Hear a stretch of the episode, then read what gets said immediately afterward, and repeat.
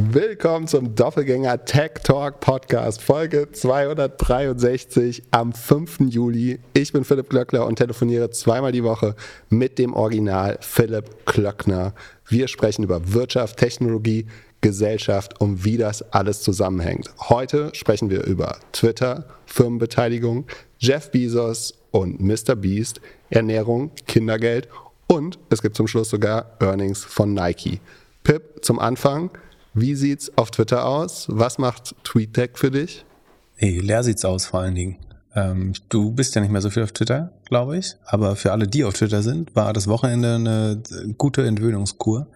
Und zwar, was, ähm, ja, wo wird man da überhaupt anfangen? Also es gibt ja einen Nutzer in der Discord-Community, der uns mal bittet, äh, sagen, mehr über Elons Erfolge zu reden. Ähm, oder damit können wir jetzt gleich mal anfangen. Twitter unter Elon Musk hat am Wochenende, sagen, verkündet durch Elon Musk, am 1. Juli To address extreme levels of data scraping and system manipulation, we've applied the following temporary limits. Verified accounts are limited to reading 6,000 posts per day, unverified accounts to 600 posts per day and new verified accounts to 300 posts per day. Also schnell übersetzt, um Datenscraping, also das, das Entwenden, wie soll man sagen, das Abkratzen von Daten wie sagt man das auf Deutsch? Daten. Abziehen, klauen. Datenklau. Scrapen Datenklau. ist ja schon so ein um bisschen. Datenklau zu verhindern und Systemmanipulation, ist man auf die geniale Idee gekommen, die Anzahl der Tweets, die ein einzelner Nutzer sehen kann, zu limitieren. Auf 6000 pro Tag äh, für Leute, die verified sind, beziehungsweise den blauen Haken gekauft haben für Leute, die es nicht haben, ein Zehntel davon und für Leute, die es nicht haben und neu sind, äh, sogar nur die Hälfte von einem Zehntel, also fünf Prozent. Soweit, so gut. Der, der Grund dafür, also das Problem muss man vielleicht einmal erklären, das ist jetzt nicht so arbiträr, wie es scheint, sondern natürlich hat Twitter ist uns schon immer ein Problem mit äh, Menschen, die die Inhalte dort scrapen, um, keine Ahnung, Sentimentanalysen darauf zu machen, Forschung zu betreiben, äh, die Daten zu nutzen, vielleicht für den Aktienmarkt und dies und das. Oder auch äh, einfach die, die Trollfarmen, die das automatisch scannen, äh, um zu schauen, worüber sie, worauf sie jetzt als nächstes antworten sollen und so weiter und so fort. Ähm, und vermutlich hat das Volumen an Scrapern, also Scraper sind sozusagen Programme, die Content extrahieren. Extraktion war das Wort, was wir hätten nutzen sollen, aber das ist auch ein Fremdwort, von daher hilft es nicht. Ähm, also Scraper extrahieren ähm, Daten und weil die API, also die, das Programmierinterface, die Schnittstelle, wo man das hätte technisch effizient machen können, dicht gemacht wurde oder sagen sehr teuer kostenpflichtig geworden ist, versuchen wahrscheinlich mehr und mehr Services das jetzt per Scrapings äh, zu machen, also indem man den Code der Live-Webseite ausliest das heißt, dazu wird es zu mehr Last gekommen sein. Ähm, Twitter, wie gesagt, hatte schon immer äh, eine, eine hohe äh, Scraper-Last. Ähm, zusätzlich hat man versucht jetzt, äh, ja, wie man weiß, überall Kosten zu sparen. Das wird sicherlich äh, ein Grund gewesen sein. Und äh, was vielleicht der nachvollziehbarste noch Grund ist, wobei die anderen beiden auch nachvollziehbar sind, ähm, dass natürlich die ganzen AI-Companies ähm, höchstwahrscheinlich versuchen, Twitter-Daten zu nutzen ähm, als Lerndaten, weil da gibt es viele Meinungen. Ähm, es ist ein guter Qualifikator für Content. Also die bestehenden Modelle nutzen ja Reddit sehr stark und sagen, wenn Posts von Reddit verlinkt äh, werden, dann glauben wir, dass die relativ gut sind. Oder wenn Inhalte von Reddit verlinkt worden sind. Das gleiche könnte man mit Twitter machen, dass wenn, wenn irgendwelche Webseiten oft auf Twitter zitiert werden, dann könnten das besonders gute Quellen sein. Das heißt, es ist höchstwahrscheinlich, dass Firmen, die generative AI bauen, ähm, auch Twitter-Inhalte scrapen und wenn die das nicht bezahlen wollen über die API, dann machen sie das eben per, per, per Scraping. Und dem Einhalt zu gebieten, ist logisch, ne? weil da wird der Content quasi verwertet und exploitiert oder ja, ähm, ohne Zustimmung von Twitter genutzt. Und dem wollte, also das, das würde ich vermuten jetzt, ähm, Twitter den, den Riegel vorschieben und hat deswegen diese Temporary Limits ähm, eingeführt, die aber dazu geführt haben, dass für Nutzer, die Twitter wirklich intensiv nutzen, Twitter vollkommen äh, nicht mehr nutzbar wurde. Also sowohl die Webversion äh, war schnell einfach weiß. Viele professionelle Nutzer, unter anderem ich, nutzen das Tool TweetDeck. Da kann man sich einfach gesagt verschiedene Streams, Datenstreams oder Tweetstreams anschauen. Zum Beispiel, ich möchte alle Tweets sehen, die auf mich reagiert haben oder ich möchte gern sehen, was äh, Nutzer, denen, denen ich folge, äh, was die geliked oder getweetet haben. Ich möchte sagen wir, ein ganz einfaches chronologisches Feed haben, ohne dass irgendjemand da blaue Hakenmenschen äh, nach oben sortiert. Ich will gewissen Themen äh, folgen, zum Beispiel allen Shortsellern oder allen, die gute Makroanalysen machen oder über Märkte schreiben oder über, keine Ahnung, ähm, rote Sportwagen, das jeder wie er will. Und ähm, dieses Tool hat einfach gar nicht mehr funktioniert. So, ich hätte gedacht, das macht ja eigentlich Sinn, dass sie das abschalten. Ne? Dann daraufhin werden mehr Leute die App wieder nutzen. Aber hey, das Tool ist ja von Twitter. Ja genau. Also ich, ich hätte gedacht, das ist ja ein Konkurrent, eine Konkurrenz-App zu Twitter und sie schalten es ab und schalten die API dort ab, damit die Leute äh, eher die Twitter-App runterladen und so nutzen. Das hätte ja kaufmännisch vielleicht, würde das einen gewissen Grund machen. Ähm, ist, ja, ja, man könnte sagen, wir wollen Leute zwingen dazu, das Original-Twitter-Protokoll zu nutzen oder die Original-App. Ähm, aber wie du sagst, ähm, TweetDeck ist also A, ein Tool, was viele Nutzer, also die, ich würde sagen, die absoluten Power-User, die Twitter am meisten nutzen, nutzen ganz oft TweetDeck oder Hootsuite oder ein ähnliches Tool. Genau, es macht einfach überhaupt keinen Sinn, äh, das dicht zu machen, weil es einfach, also Twitter ist, war dieses Wochenende einfach komplett unnutzbar für, für Leute, die das Produkt wirklich äh, lieben oder bisher geliebt haben.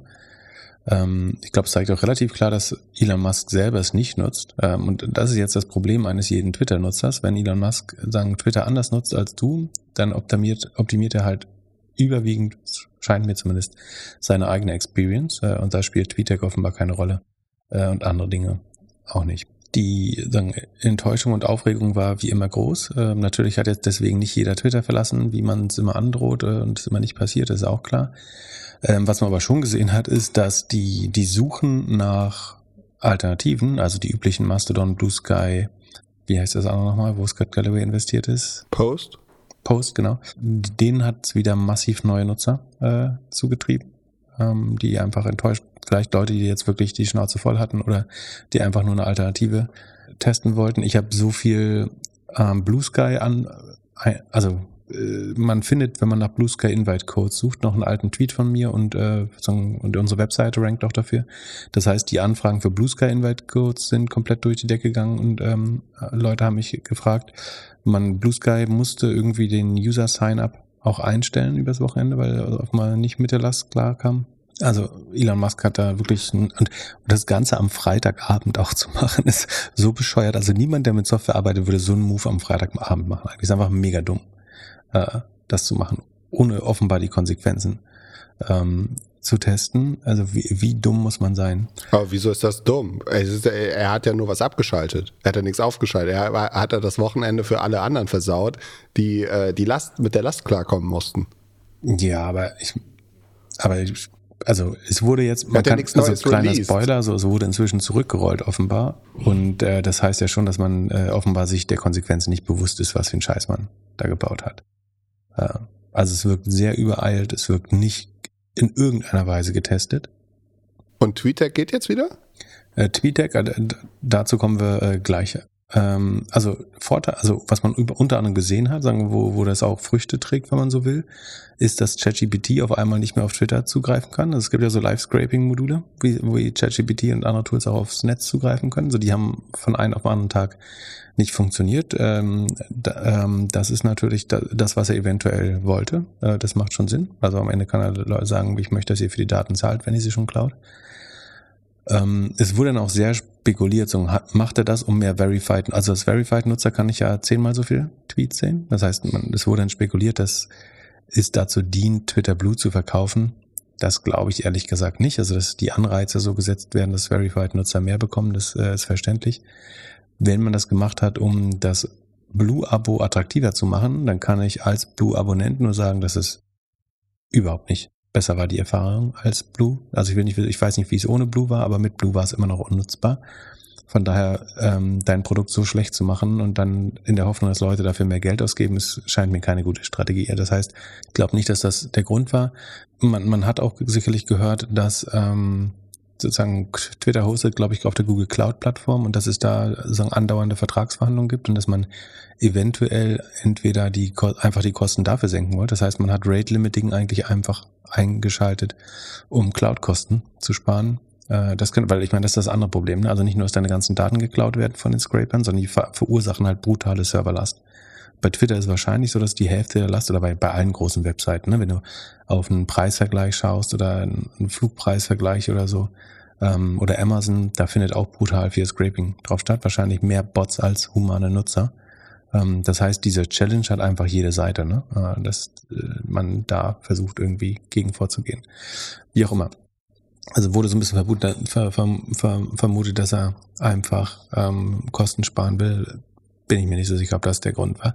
Und also, wie auch immer, das ist eine Herausforderung, die jeder hat und es war einfach der schlechtmöglichste Kompromiss, um das zu lösen. Also natürlich, ich würde wäre das jetzt meine Webseite, äh, würde ich schon auch probieren, dass ich meine Daten nicht kostenlos verschenke, sondern es so schwer wie möglich mache, das zu scrapen. Ähm, ich klage ja immer mal wieder darüber, wie schwer das bei LinkedIn ist, weil man ansonsten großartige Tools auf LinkedIn aufbauen könnte. Aber LinkedIn ist so brutal zu äh, schwer zu scrapen, was so ein bisschen am asynchronen Laden liegt. Äh, aber ich glaube auch, dass sie es aktiv verhindern, wirklich. Das ist ja ein mega Benefit für ChatGPT dann als Microsoft. Wo ist der Benefit? Naja, du, du hast ja in der letzten Folge gesagt, dass du findest, dass der Content auf LinkedIn super ist. Wenn Microsoft die einzigen sind, die den Content von LinkedIn haben, wo das ganze Wissen geteilt wird und das in ChatGPT geht, ist das ja ein Mega-Benefit. Ja, das stimmt. Wenn das so wäre, sozusagen, wenn LinkedIn, äh, also wenn man der Überzeugung ist, dass auf LinkedIn guter Content entsteht ähm, und Microsoft den exklusiv nutzen kann, ist das unheimlich wertvoll. Tatsächlich. Was Twitter übrigens auch gemacht hat, ist, dass man, glaube ich, äh, eingeloggt sein musste, um überhaupt noch äh, Content zu lesen. Ähm, das heißt quasi. Ja, herzlichen Dank dafür. Das macht für uns zwei Sachen richtig schlecht. A, also eigentlich drei Sachen. Du schickst mir ja immer irgendwelche Tweets, die ich mir angucken soll und ich habe Twitter nicht auf meinem Handy. Und wenn ich es mir auf dem Handy angucke, sehe ich nur noch eine leere Seite, dass der Link nicht funktioniert. Wenn ich es mir im Browser angucke, wenn du das in Trello setzt und ich dann draufklicke, geht er nicht auf die Twitter-App an meinem Computer. Das heißt, da sehe ich auch nichts außer ich hätte jetzt im, wäre jetzt im Browser eingeloggt für Twitter. Und das dritte ist, in unseren Show Notes, die Links können wir eigentlich auch nicht mehr, also brauchen wir auch eigentlich nicht mehr reinzusetzen, weil wer schaut sich die denn noch an? Ich würde davon ausgehen, dass nicht jeder die Twitter-App ja, auf dem kompletter Telefon Clusterfuck. Also auch, auch Journalisten können das nicht mehr lesen oder so. Oder also mit Free Speech und Marktplatz der Ideen hat es überhaupt nichts mehr zu tun. Äh, von einem Tag auf den anderen ist es aus, in so vielen, in so, so vielerlei Hinsicht komplett nutzlos geworden, das Produkt. Also ich bin nach wie vor ein großer Fan von Twitter, einfach weil so viele schlaue Leute da posten und weil es wirklich eine super effiziente Art war, Informationen zu konsumieren.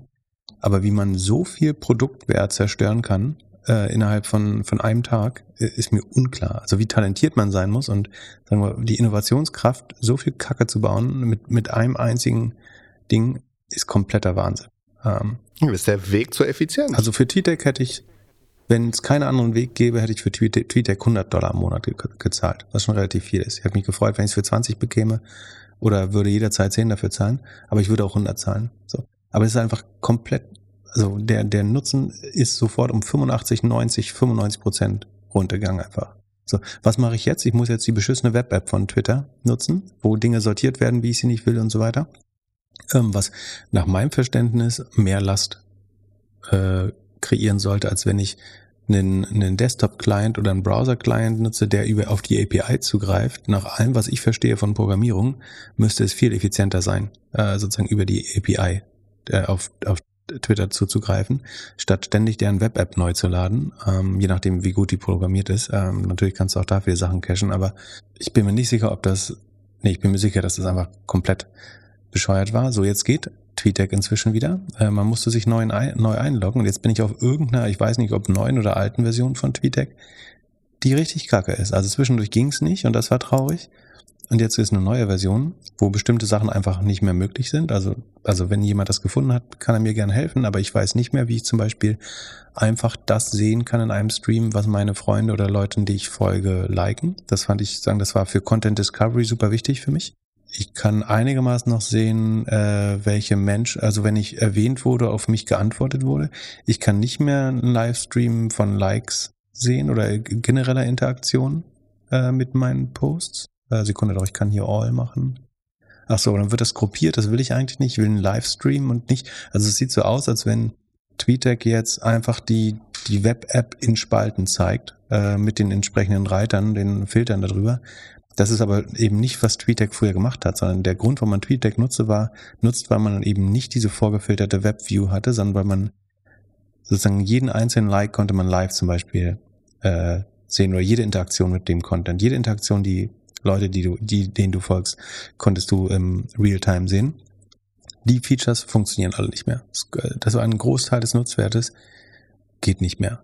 Ähm, komplett bescheuert. Alle anderen Sachen laden einfach super asynchron. Äh, man muss irgendwie immer wieder hochscrollen, weil es nicht von alleine nachlädt oder bei der ersten, bei der, bei der neuesten Nachricht bleibt, selbst äh, im Homescreen. Ist einfach komplett kaputt, dieses Produkt. Und es war vorher ein super geiles Produkt. Ich bin wahrscheinlich jetzt doppelt so produktiv, weil ich nichts mehr machen kann auf Twitter oder echt, echt wenig machen kann. Aber mir, andererseits finde ich es echt schwer, jetzt irgendwoher Informationen zu bekommen.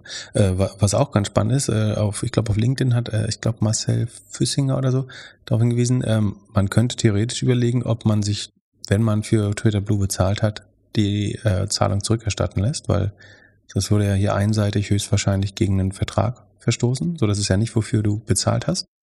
Ähm, dass dann auf einem, dass du auf einmal, stell dir vor, dass du kaufst ein Auto ähm, und auf einmal sagt jemand, dass nach 200 Kilometer am Tag macht das jetzt ein Motor aus. Äh, so, das wusstest du beim Kaufvertrag nicht, aber wir haben hier ein äh, Range Limiting eingebaut. Ähm, es gibt dazu einen guten Post von äh, Sekunde Anwalt June heißt der, glaube ich. Doch, du hast es bei uns im Board. Achso, genau, dann packt Jan das in die Shownote. Ähm, der erklärt das so ein bisschen. Ne? Dass, äh, selbst wenn man nicht bezahlt, könnte es eventuell der Fall sein, dass Twitter hier nicht leistet äh, in dem Vertrag, den man geschlossen hat, weil Twitter erhält ja Daten und äh, Nutzungsdaten und so weiter von, von uns. Das heißt, wie gesagt, eventuell könnte man sein Geld zurückbekommen, eventuell ist Twitter auch sonst vertragsbrüchig. Was auch nochmal, also nochmal, wie bescheuert ist das? Wie verdient Twitter Geld, deiner Meinung nach? Werbung. Genau. Wie bezahlen Werbetreibende? Pro, äh, pro Views. Ja, also wie bescheuert ist das, die Views zu limitieren? Wenn dein, wenn dein Geschäft auf, auf Views ist, das ist, als wenn RTL sagt, nach zwei Millionen Zuschauern mache ich den, äh, kann, nehme ich keine Gucker mehr an, äh, keine Zuschauer mehr an. Wie bescheuert ist das denn? Die, die Views zu limitieren, wenn dein Modell ist, Page Impressions zu verkaufen, absurd dumm. Ich meine, gut, es ist temporary, aber trotzdem. Ist Linda schon die neue C äh, CEO? Also die haben doch jetzt so hier die äh, neue Twitter-Chefin. Linda Jaccarino ist CEO jetzt, ja. Äh, äh, also die müsst, CEO die, oder, die müsste doch eigentlich also, oder heute Galionsfigur oder ich weiß nicht was Maskottchen oder wie man das nennen soll. Also ist ja eine hochqualifizierte Mitarbeiterin, aber ähm, die Rolle, die sie spielt, wirkt nicht so als also ich bin mir sicher, dass sie das nicht beschlossen hat, weil so dumm ist die nicht. Das ist eine schlaue Frau. Äh, eigentlich müsste sie doch jetzt hinwerfen. Ja, sie hat, der hat doch eigentlich ihr kompletten Bonus halbiert. Naja, Sie kann doch nur noch halb so viel Werbung verkaufen wahrscheinlich. Genau, so A, sabotiert er aktiv sie ihre Aufgabe und B, zieht er ihren Teppich unter den Füßen weg, äh, weil sie müsste jetzt sich eigentlich öffentlich mit ihm streiten, um zu sagen, dass sie der CEO hier ist. Aber er trifft einfach weiter. Ich meine, das hat er gesagt, dass er wichtige Produktentscheidungen treffen wird. Aber hier kollidieren jetzt schon die Interessen. Aber Moment, das war es noch nicht mit der Dummheit. Äh, es wurden weitere Dinge nicht bedacht. Nämlich, äh, was ist zum Beispiel, was glaubst du, ist einer der Internet-Robots, der das meiste Scraping macht? Äh, Google? Genau. Was denkst du passiert mit dem Google-Bot nach 6000 Views? Ja, der wurde auch geblockt, smarterweise. Ähm, also ich muss jetzt mal aktuelle Zahlen holen, aber äh, es gibt Berichte, sagen, dass ungefähr die Hälfte der URLs schon aus dem Index gefallen sind. Das heißt, Google hat, weil diese Seiten nicht mehr zugänglich waren für den Google-Bot, schon äh, bis zu 50 Prozent der der Tweets, die Google indiziert hat, ähm, aus dem Google-Index äh, verbannt oder gestrichen. Und äh, allein dadurch hat Twitter ungefähr ein Drittel, war mein letzter Stand, ich äh, check das nochmal, ungefähr ein Drittel der Sichtbarkeit verloren. Ähm, was über, über 70 Sichtbarkeitspunkte, glaube ich, sind. Also da, es gibt Webseiten, die würden ihr Erstgeborenes geben, um 70 Sichtbarkeitspunkte zu bekommen. Ähm, Elon Musk hat jetzt quasi sie verschenkt über Nacht, indem er Googlebot ausgesperrt hat. Ich meine, wenn man AI-Companies wie Google daran hindern will, den Content zu, ver zu, verwerten, ist das die richtige Sache. Aber man muss sich bewusst sein, dass man den, den Traffic, den Twitter bekommt, damit sagen, aktiv sabotiert. Ähm, das heißt, dass es natürlich auch zu einem Drittel weniger Besuche durch Google kommt. Und ich würde sagen, das ist nicht ganz irrelevant, gerade um neue Nutzer zu erreichen, ist Google Traffic für Twitter, glaube ich, einigermaßen äh, relevant. Also wenn irgendwie neue Nutzer äh, entstehen für Twitter, dann ist es entweder, weil Twitter in irgendwelchen Fernsehsendungen gezeigt wird oder ähm, weil man über Google gefunden wird. Das wären, glaube ich, die, die Haupt-Discovery-Methoden. Äh, das heißt, auch das war einfach furchtbar undurchdacht. Ja. Äh, ich kann gerade nicht gucken, wie viel Traffic das gekostet hat, aber ähm, einfach gesagt, ein Drittel des Google-Traffics ist höchstwahrscheinlich äh, flöten gegangen äh, für die Zeit.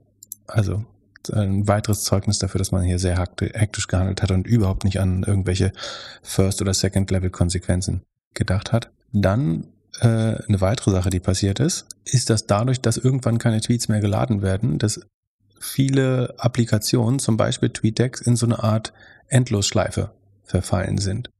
Ähm, das heißt, sie haben immer wieder versucht, Content zu laden von Twitter und dabei sogenannte, also Requests, also Anfragen an die Twitter-Webseite oder API gestellt. Und weil die gescheitert sind, haben sie halt mehrmals pro Sekunde diese Anfragen wiederholt, weil sie ein leeres Ergebnis oder einen Fehler zurückbekommen haben. Was einfach auch furchtbar dumm ist. Man muss sich jetzt vorstellen, dass Hacker würden ähnliche Methoden annutzen, um eine Webseite totzuschießen. Das hat Twitter hier selber, also sie haben selber eine eigentlich Low-Orbit Ion Cannon, kann man dazu sagen. Also ähm, das ist ein Tool, was einfach Anfragen, also ein, D, ein Tool, wie man DDoS macht. Also DDoS sind diese Distributed Denial of Service äh, Attacken. Ähm, das typ, also eins der typischen Tools dafür ist die Low, äh, Low, Internet, äh, Low Orbit Internet äh, Ionenkanone. Also das ist so ein ich glaube Star Wars Analogie. Aber einfach gesagt ist das ein Tool, wo man einen Request an eine Webseite schickt, die diese Request vervielfältigt und an eine andere Webseite zurückschickt, die man spooft. Und äh, dadurch kommt, wird eine Webseite überlastet. Und das hat Twitter hier quasi mit sich selber gebaut. Also äh, sie haben eine Waffe geladen äh, mit, mit zwölf Läufen äh, und sie auf sich selber äh, gerichtet und äh, zehnmal pro Sekunde abgeschickt und jeder User durfte, durfte mit abdrücken. Weiß nicht, ob das ein gutes Bild ist, aber wie auch immer. Also die, die, die, die schlechte Programmierung in Verbindung mit diesem Ding hat dazu geführt, dass noch mehr Traffic auf, also dass sie wahrscheinlich mehr Traffic hatten als vorher äh, durch die Limitierung ähm, und dadurch verschiedene andere Services. Vielleicht war das auch der Grund, warum TweetDeck dann am Ende gar nicht mehr funktioniert hat. Äh, das weiß ich nicht. Wie auch immer. Das wäre wahrscheinlich alles okay, wenn Twitter irgendein Startup wäre. Aber wenn du so eine große Masse an Nutzer hast, Nutzern hast und Nutzerinnen, äh, die das Produkt eigentlich ganz gern haben, äh, ist es, glaube ich, nicht schlau, noch mehr Leute in die Arme von anderen Leuten. Es ist so ein bisschen, ich habe auf Twitter geschrieben, es ist so ein bisschen, also hätte Elon Musk dieses Buch gelesen äh, von, ich weiß nicht, ob es Paul Graham ist oder wem das zugeschrieben wird, dass wie man Product Market Fit findet, ist, ähm, indem man das Produkt wegnimmt oder die User fragt, wenn ich das Produkt heute wegnehmen würde, wie sehr würdest du es vermissen oder so. Ähm, so hat sich am Wochenende angefühlt. Ähm, und natürlich hat sich herausgestellt, dass viele Nutzer, äh, gerade Journalisten oder Heavy User, das Produkt sehr stark vermissen würden. Ähm, aber ob das ein guter Weg ist, das rauszufinden, da bin ich mir noch nicht so sicher. Kurze Werbeunterbrechung. Kannst du dich noch erinnern, als ich vor einem Jahr Pickleball nach Deutschland bringen wollte? Oliver, der VP Sales von Personio, hatte sich damals bei mir gemeldet und wenig später ein cooles Pickleball-Team-Event in München organisiert. Vor ein paar Tagen haben wir erneut gesprochen und Oliver meinte, dass er Leute im Sales sucht. Wenn du also SaaS-Sales lernen möchtest oder sogar schon Erfahrung im Software-Sales hast, solltest du dir mal die Jobseite von Personio, der All-in-One HR-Software-Lösung aus München, anschauen. Du könntest zum Beispiel als SDR, also Sales Development Representative, anfangen und Sales von der Pike lernen. Also wie kommt man beim Kunden durch die Tür? Und dann zum AE, Account Executive, befördert werden und somit den Verkaufsprozess abschließen und damit das Problem des Kunden lösen. Mit Sales-Erfahrung kannst du dich natürlich direkt als AE bewerben. Oliver und ich sind der Meinung, wir brauchen mehr Leute im Vertrieb in Deutschland und Personio könnte ein guter Start dafür sein. Wenn du ein Painkiller-Produkt verkaufen möchtest, also ein Produkt, das ein ernsthaftes Problem löst, gehe jetzt auf die Jobseite von Personio. Den Link findest du natürlich in unseren Show Notes. Viel Spaß mit der weiteren Folge. Werbung Ende. Plus, wie gesagt, alles, was er da gemacht hat, passt zu dem Free Speech Motto. Überhaupt nicht. Eingeloggte News, also diese Login-Wall und äh, Paywall letztlich, dass man mehr bekommt, wenn, dass man mehr lesen darf, wenn man Twitter Blue Abonnent ist. So weit weg von, von Free Speech und, Speech und Marktplatz der Ideen und irgendwie dem, dem wichtigsten Tool der Demokratie. Wer natürlich nicht mehr vor Lachen in Schlaf kommt, wahrscheinlich ist Mark Zuckerberg, der gerade den Konkurrenten baut und äh, jetzt, ja. Ja, das wäre meine Frage gewesen, ob du dich jetzt auf Threads freust von, von Instagram. Also ich hätte vor einer Woche wahrscheinlich gesagt, ich, ich sehe überhaupt keinen Grund, äh, Threads, also den, den textbasierten Instagram, äh, also Twitter-Clone aus dem Hause Instagram und damit Meta zu probieren. Ich bin im Moment so weit, dass ich es wahrscheinlich rein sicherheitshalber zumindest mal testen werde, ähm, weil man weiß ja nicht, wie, wie es weitergeht mit Twitter. Es fühlt sich so ein bisschen an wie wie AfD wählen, weil du die CDU nicht mehr geil findest oder so. Also es ist jetzt, äh, es ist schon eher eine Protestwahl, wenn du, wenn ich mir jetzt ein neues Social Media Tool aus dem, aus dem Hause Meta äh, installiere, ehrlich gesagt. Wie willst du es denn machen? Die App ist äh, ab jetzt verfügbar in Amerika Donnerstag, und ne? England, glaube ich. Donnerstag, glaube ich. Ja, also also ich bin mir sicher, die arbeiten hardcore. Also eigentlich ist es 4. Juli, wenn wir das aufnehmen in den USA, deswegen gibt es so anderthalb Tage Urlaub eigentlich. Das heißt, es ist also es ist ganz komische Timing-Komponenten. Einerseits ist es vom Timing her brutal gut. Also ich glaube, Mark Zuckerberg also freut sich unheimlich, aber er hätte sich noch mehr gefreut, wäre es eine Woche später passiert. So, dann, dann wäre Thread schon draußen gewesen oder man hätte es noch schneller rausbringen können. Ähm, jetzt ist 4. Juli, man kriegt das nicht schneller hin wahrscheinlich und vor allen Dingen muss durch einen Apple Store und so weiter. Apple ist jetzt wahrscheinlich auch nicht besonders schnell bei Meta einfach so. Ähm, das heißt. Ich glaube, es ist schon im App Store. Es ist in England und in Amerika im App Store und wir in Deutschland werden es nicht bekommen. Das wäre meine Prediction, weil sie datenschutzmäßig und so das nicht so schnell hinkriegen. Ja, äh, man sieht auf jeden Fall, dass das Tool wieder alle möglichen Daten äh, sammeln wird, ähm, wenn man das installiert, aber das sollte einen bei Meta auch nicht überraschen. Ähm, aber ja, ich werde das zumindest wahrscheinlich äh, probieren. Äh, ich fände es noch besser eigentlich, wenn LinkedIn jetzt in die Bresche springt und sagt, wir geben mal diesen bekloppten ähm, algorithmischen Bias äh, ab, dass unser Algorithmus glaubt, dass Referenzen ins Internet ein schlechtes Ding ist. Ähm, natürlich verliert man dadurch erstmal Session Time, weil Nutzer abgelenkt sind und woanders hin surfen. Aber ich glaube, es würde LinkedIn zu einem noch attraktiven Netzwerk machen, wenn man gute Inhalte dort auch teilen könnte, ohne Angst haben zu müssen, dass man irgendwie den Algorithmus kaputt macht oder sein eigenes Engagement äh, dadurch zerstört. Ich glaube eigentlich, dass vom Content her LinkedIn das Beste sein könnte. Es haben viele Nutzer gefragt, die eine komplett andere Erfahrung haben, ähm, warum LinkedIn bei ihnen so scheiße aussieht eigentlich und warum ich daran so glaube. Ähm, und ich glaube, die Antwort ist, man muss halt das Feed äh, schon einmal ein bisschen kuratieren. Also ich glaube, man muss verstehen, dass nicht jeder Business-Kontakt auch ein spannender Creator ist. Das heißt, sagen wir, wenn, wenn man dem Abteilungsleiter der Abteilung nebenan folgen muss, weil man sich äh, jeden Tag in der Kantine sieht, dann äh, kann man den ja konnektieren auf LinkedIn oder konnektiert bleiben, aber man kann das Follow äh, Feature einfach abschalten. Also Fo Follow und konnektiert sein sind ja zwei verschiedene Funktionen äh, bei LinkedIn. Ich finde, LinkedIn könnte einen besseren Job machen, das richtig darzustellen, aber ähm, ich glaube, wenn man das hinbekommt, einfach schlechten Content abwählt, mehr oder weniger, und sagt, dem folge ich halt nicht mehr. Und ähm, zusätzlich auch anderen Leuten folgt, mit denen man gar nicht konnektiert ist, dann kann man sehr gut, sehr schnell ein echt vernünftiges Feed sich bauen. Und ähm, was ich machen würde, würde ich bei LinkedIn arbeiten, äh, oder was ich testen würde, ist, dass ich ein zweigeteiltes Feed mache. Also ich mache ein Follow-Feed und ein Connection-Feed. Also einmal sozusagen, ich will meine Familie oder meine Arbeitsfamilie, der will ich äh, folgen, was die gerade machen. Äh, und rechts ist aber mein CreatorInnen-Feed, wo ich halt den Leuten, denen ich aktiv gefolgt habe, mit denen ich aber vielleicht gar nicht konnektiert bin, folge und das ist halt sozusagen mein Information Heavy. Also links Facebook, rechts Twitter sozusagen. Ähm, das, das könnte spannend sein, ist natürlich auch eine Komplexität äh, im Produkt. Äh, du, du, magst ja Zahlen gerne. Lass uns mal ein kleines Experiment machen. Geh mal bitte auf linkedin.com slash feed slash followers. Äh, okay. Äh, Sekunde. Das, Dann siehst du links die Anzahl von Follower. Genau, da siehst du Following und die Anzahl von Followers. Mhm. Wie viel steht bei dir links bei Following? Äh, schätz mal. 200 oder 1200? 378. Ja. Und rechts bei Followers irgendwas mit 34.000 oder so meintest du? 44, bitte. Ah, okay, Entschuldigung.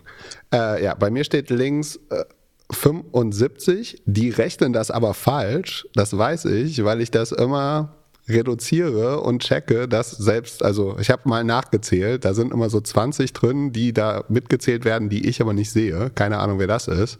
Meine Cleaning-Routine bei LinkedIn ist eigentlich immer wieder auf diese URL zu gehen und unfollow, unfollow, unfollow, unfollow ich, zu machen. Ich mache das eigentlich, wenn ich die Posts sehe. Also wenn ich bei jemandem besonders dummen Post sehe, Also nicht, wenn jemand eine andere Meinung hat oder so, das äh, finde ich ja wichtig, äh, das auch weiterhin zu, zu sehen, aber ähm, das, was vorgeworfen wird, ist ja, dass das so alles Selbstbeweihräucherung und äh, diese Sachen, ähm, das, mein, mein Kind hat jetzt festen Stuhl das erste Mal, ähm, das gibt mir Inspiration für mein Startup. So, das ist, was sich dann halt abfehlt. Und dann kriegt man relativ schnell ein, sau ein sauberes Feed hin, eigentlich, würde ich sagen. Ich bin jetzt mal gespannt, ob deine 34 äh, nächste Woche nur noch 30 sind. Warum? Ja, weil die Leute dir entfolgen, weil sie jetzt Können wissen, sie ja gern, wenn sie es nicht gut finden, sollen sie entfolgen. Ah, ja, ähm, wenn das Produkt für sie besser macht, am Ende, wie auch immer. Aber um, dein, um deine Followzahl wieder hochzuschrauben, äh, in unserer Podcast-Beschreibung, also für die Episode, haben wir dich immer verlinkt mit deinem Twitter-Account. Sollen wir das mal wechseln, auf LinkedIn zu setzen? Ist dir egal? Weil es mir, ich, ich will ja an Twitter glauben, ich will ja das Twitter, apropos an Twitter glauben, ich will auch eine gute Sache sagen. Und zwar, als ich, ähm, ähm, also zwei Sachen. Das, das erste ist lustig, äh, lustigerweise habe ich diese Woche in, in TechCrunch und ein paar andere Medien geschafft, ähm, aber nicht mit einer brechenden News, sondern weil ein Screenshot von mir äh, sozusagen geklaut wurde, äh, ohne vorher angefragt zu haben. Und zwar war das einfach ein schwarzer Screen, nämlich mein, mein TweetDeck. Also ich habe mein TweetDeck äh, fotografiert oder einen Screenshot gemacht vom TweetDeck, wie diese ganzen verschiedenen Streams einfach nur dauerhaft laden. Ähm, das haben verschiedene Medien aufgegriffen äh, irgendwie. Wahrscheinlich, weil ich es auch unter den Tweet von äh, Elon Musk runter äh, geschrieben habe. Ähm, also ich habe geschrieben, so ich bin bezahl bezahlender Nutzer und das ist, wie mein TweetDeck gerade aussieht. Ähm, und äh, dass ich glaube, dass er weiterhin ein großartiger Produktinnovator ist. Ähm, lustigerweise ganz, äh, die meisten Medien haben nicht mal den Tweet übernommen, sondern nur den Screenshot, sagen wie kaputt TweetDeck. Äh, war ganz lustig. Aber was ich eigentlich loben wollte ist, ähm, Du hattest eine politische Auseinandersetzung mit, mit einem anderen. ja. ja, super. Ja. Dafür brauchen ja. wir Twitter. Dass sich so weißt, zwei, zwei Tech, Tech Bros zoffen sich über Krieg. Genau, genau deswegen weißt du, brauchen wir Twitter. Ich bin so froh, dass ich dieses Produkt weißt nicht du, was. Twitter gemacht hat, als ich David Sachs angegriffen habe? Keine Ahnung. Sie haben mir einen Warn, also ich habe, als ich den Tweet abschicken wollte, habe ich eine Warnmitteilung bekommen. Most Twitter don't post replies like this. We're asking tweeters to review replies with potentially harmful or offensive language. Want to take another look before you tweeting. Weil du über also ich habe ihn nicht beleidigt hast hab, oder weil du David. Weil ich habe gesagt, das was er schreibt, ihn. Also ich habe gesagt, worauf habe ich das denn geantwortet? Ähm, das, da ging es noch gar nicht um Krieg, da ging es glaube ich um Twitter. Äh, weil er, also er hatte irgendeine Conspiracy Theory, warum äh, Twitter jetzt kaputt gegangen ist, dass das auch wieder die Woke Media war oder so. Äh, aber und naja, wie auch immer. Aber ich finde es gut. Ich finde es gut, dass Twitter Leute darauf hinweist, sozusagen, das ist ein Ton, den wir nicht schätzen oder vielleicht willst du nochmal drüber gucken. Das sollte eigentlich ein Lob werden. David Sachs aber, so ein bekannter US-VC, bekannt aus dem All-In-Podcast äh, vermutlich, der hat äh, auf, auf Twitter, der, wenn man den All-In-Podcast hat, dann hat man schon verstanden, dass er, ähm, ich will nicht sagen Freund Putins ist, aber auch kein großer Freund der Ukraine. Auf jeden Fall glaubt er, dass die US, dass sein Steuergeld nicht die freie Welt verteidigen sollte, sondern dass äh, die Ukraine sozusagen sich doch endlich ergeben sollte ähm, und Russland dann weiter in Osteuropa wüten kann, äh, solange man nicht irgendwie nah genug ähm, an US-Territorium rankommt oder was weiß ich. Und äh, getweetet hatte er, dass sinngemäß sagen, die Ukraine hat in dieser sogenannten Gegenoffensive, glaube ich, nur irgendwie 50 Quadratmeter, äh, 50 Quadratkilometer gut gemacht und dabei angeblich, die Zahlen sind, eine Sekunde, ich gucke muss mal kurz, bevor ich hier Quatsch erzähle. Das haben wir in unserem Chat, oder? Ja. Du konntest ja nicht lesen, weil es auf Twitter war? Genau. Das ist so lustig. Also ist nicht lustig eigentlich, aber. Ich finde es super. Ich habe im Oktober meinen letzten Tweet rausgehauen und seitdem äh, ja, echt weniger Twitter. Mein Leben ist besser. Also, äh, David Sachs hat getweetet, Ukraine has recaptured 50 square miles at a cost of over 10,000 lives. Um, since Russia occupied 50,000 square miles, äh, das ist das tausendfache, äh, rechnet er hier vor, da klappt die Mathe noch. Um, at this rate it will cost Ukraine 10 million lives to liberate the entire country. Also, weil sie mit 10.000 äh, Mann Verlust nur 50 Quadratmeter, Quadratkilometer oder Quadratmeilen, äh, spricht er, ich glaube, es waren aber Kilometer, ähm, zurückerobert hätten, bräuchte man das tausendfache und damit 10 Millionen, Millionen Menschen, ähm, um den Rest der Ostukraine zu befreien. Dafür hat er erstmal sofort eine, ähm, Community Note bekommen, nämlich dass äh, es keinerlei Hinweise darauf gibt, dass diese Zahlen äh, stimmt, also dass denen nicht zu trauen ist. Ähm, das heißt, da hat Twitter Community Notes, was oft gut funktioniert, muss ich sagen, da auch, äh, auch gerne. Und dann, äh, ich glaube, woran ich mich dann gestoßen hatte, war, dass ich das eine komische äh, Logik von, ähm, von sagen, Entrenched Warfare finde. Ähm, also A könnte man sagen, nach der Logik hätte man nach dem D-Day die Invasion Europas durch die USA zur Befreiung von der Nazi-Herrschaft abbrechen müssen, weil man da so viel äh, Tausende oder ich glaube Zehntausende von, von Menschen, äh, Sekunde, äh, jetzt auch keine falschen Fakten äh, verbreiten. Krass. Also sogar Luft, äh, wie sagt man? Äh, Luftwaffe, die Luftwaffe hat 17.000 Leute verloren, die, sch, ähm, schätz mal.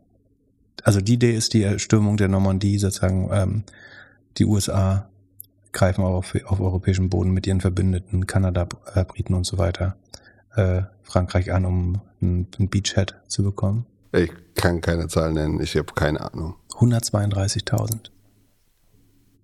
132.000 Menschen leben. Ich weiß nicht, ob das inklusive der Deutschen ist, aber 57.000 Amerikaner allein.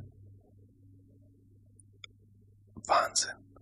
Genau, also nach der Logik, die ähm, David Sachs da ähm, unterstellt, hätte man, also definitiv, äh, na, nach dem D-Day diese Invasion auch abbrechen müssen. Ähm, weil was natürlich Quatsch ist, dass hinter der Front ist nicht noch eine Front und noch eine Front und noch eine Front. Das heißt, wenn man Landgewinne macht, werden sie irgendwann, wenn man die Front durchbricht, ähm, natürlich deutlich einfacher. Das heißt, diese Mathematik ist einfach vollkommen Bullshit. So, natürlich ist es nicht so, dass man, wenn man 50 Quadratkilometer gewinnt, ähm, jetzt auch die Front äh, schon durchbrochen hat unbedingt. Aber es ist nicht so, als wenn das ganze Land so verteidigt wird wie die Front. Äh, von daher macht diese diese diese Fake-Mathematik einfach schon von Anfang an überhaupt keinen Sinn und nur darüber habe ich mich äh, gestritten. Ansonsten glaube ich, sind wir beide keine äh, Russland oder Ukraine oder militärische Experten, aber ich verstehe so viel äh, dass sagen, die, ein Kilometer Gewinn an der Front äh, deutlich schwerer ist als zehn Kilometer Gewinn im Hinterland. Wahrscheinlich, was, was die äh, Truppen angeht, wie auch immer. Aber ich bin gespannt, wie lange man den, also ich höre den All-In-Podcast ja gern sozusagen, um andere Leute Meinung zu hören, aber ich finde es äh, zunehmend schwer, ehrlich gesagt. So mit äh, Kennedy Jr. und den sagen, äh, naja, wie auch immer, müssen jetzt nicht weiter drauf eingehen. Ansonsten, achso, ich wollte sagen, dass es eigentlich cool ist, dass man jetzt, wenn man sich im Ton vergreift, eventuell, ich würde sagen, das habe ich ja nicht, aber ähm, trotzdem freue ich mich darauf hingewiesen zu werden und nochmal drüber nachzudenken. Das schadet bestimmt niemandem, das zu tun und sollte vielleicht für bessere, besseren Umgangston sorgen, wobei natürlich die Leute, die es aktiv machen, irgendwelche Trollfarmen, sich wahrscheinlich dem nicht widmen. Und äh, also wer wissen will, also die interessanterweise gibt es Leute, die das offenbar überhaupt nicht stört. Nämlich, wenn man sich zum Beispiel mal den letzten Post äh, der Tagesschau, also ist nicht der letzte der Tagesschau, einer der letzten Posts der Tagesschau, da fordert eine Wirtschaftsweise, also eine, Wir also eine Wirtschaftswissenschaftlerin, dass wir 1,5 Millionen Zuwanderer pro Jahr brauchen, ähm, was einfach ein wissenschaftlicher Fakt ist. So, das haben wir mehrmals erklärt, warum das so ist, weil einfach mehr Leute den Arbeitsmarkt verlassen als kommen. Ähm, und wenn wir wachsen wollen, brauchen wir Zuwanderung. Ähm, plus wenn wir unsere sagen, Elterngenerationen äh, gut versorgen wollen. Ähm, und wenn man da in die, in, selbst die blau behaarten äh, Kommentare reinschaut, ähm, wird relativ schnell klar, ähm, dass es die Leute, die wirklich Hass verbreiten wollen auf äh, Twitter überhaupt nicht äh, davon abhält, äh, das zu tun. Um, und dann können wir noch kurz zu den Tesla-Zahlen was sagen. Äh, und zwar sind, äh, hat Tesla bekannt gegeben, dass sie 480.000 Autos produziert haben im Q2. Also die geben die Delivery Numbers schon immer vor den äh, offiziellen Zahlen raus. Ähm, und zwar, wie gesagt, 480.000 haben sie produziert und 466 davon sogar verkauft. Das ist deutlich mehr, als man gedacht hat. Deswegen hat die Aktie, glaube ich, Sekunde. Also heute hat die Börse zu mal gesehen, was sie gestern gemacht hat. Plus 15 Prozent die letzten fünf Tage. Ja, plus sieben Prozent gestern allein. Äh, also das war die Reaktion auf die Delivery Numbers. Wahnsinn. Year to date plus 158 Prozent. Ja, Wahnsinn. Äh, Glückwunsch an die, die davon profitieren. Äh, ich habe nicht mehr dagegen gewettet. Und also es sind überraschend gute Zahlen. Ne? Das ist ungefähr, das kann ich gucken. In unserer Tabelle habe ich die mal eingetragen. Äh, ich glaube, die sind noch gerundet. Also die Verkaufszahlen sind 83 Prozent über dem Vorjahr, wobei man sagen muss, dass das Vorjahr, ähm, da war das Q2 besonders schlecht, weil das, glaube ich, das war, wo äh, Shanghai noch geschlossen war, also China ähm, noch im Lockdown war. Deswegen sind die Vergleichswerte besonders niedrig. Deswegen sieht es relativ hoch aus, aber auch im Vergleich zum Vorquartal ist es ein enormer Anstieg. Äh, man muss aber eben auch sagen, die Produktion ist höher als der Verkauf. Das heißt, man hat jetzt wieder ähm, drei, ich habe hier eine Spalte, die heißt Production Surplus äh, reingebaut. Da sieht man, wie viel mehr gebaut wurde, als abgesetzt worden konnte. Und da sieht man, dass 14.000 Autos eben zusätzlich äh, auf Halde kommen.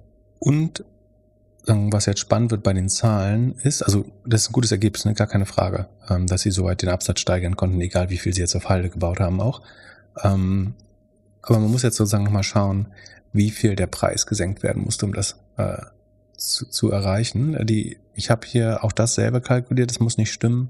So ein Average Price per Unit, der war vor einem Jahr noch 57.000 Dollar. Also ich habe einfach den, die gesamten Automotive Sales, wenn es falsch ist und jemand das besser weiß, kann es mir gern sagen. Aber ich habe die gesamten Automotive Sales, also Verkäufe aus äh, Autoverkaufen, Leasing und das, was Tesla als Automotive Sales ausweist, gerechnet durch die Anzahl der verkauften Autos. Das sollte theoretisch der Umsatz pro Auto sein im Schnitt. Der war vor einem Jahr noch 57 1331 Dollar. Ne? Also es fängt, glaube ich, bei 30.000 an, aber sagen wir, wenn du einen ordentlichen Motor willst und so weiter, kostet es dann doch ja ein bisschen mehr. Ähm, und das ist auf 47.000 Dollar runter, also 10.000 Dollar weniger im Vergleich zum Vorjahr, das Durchschnittsauto. Kann natürlich sein auch, dass sich die Palette anders zusammensetzt, also dass mehr, mehr Model 3 sind, weniger Model X oder so. Genau, das entspricht sozusagen 13% Preisverfall zum Vorjahr schon. Und ich würde vermuten, dass wir jetzt inzwischen so bei 5, ich trage das mal ein, 45.000 sind. Und dann kann man eigentlich ganz gut berechnen, dass sie beim Revenue ungefähr bei 25 Milliarden raus. Also wenn ich damit recht hätte, würden sie beim Revenue so ungefähr bei 25 Milliarden rauskommen und das wäre ein Anstieg von äh, 48 Prozent. Es sei denn, sie haben noch mehr Rabatte gegeben. Ach so, kann ich sogar den, die Rohmarge vielleicht sogar rechnen. Sekunde. Dann müsste jetzt noch die Cost of Revenues. Cost of Revenues müsste eigentlich genau der Anstieg der Modelle 86 Prozent mehr Autos, 86 Prozent mehr Kosten. Würde das Sinn machen? Hm. Bisschen, bisschen Economies of Scale rein. Dann ginge die Marge auf 14% runter von 25 im Vorjahr. Das wäre schon brutal.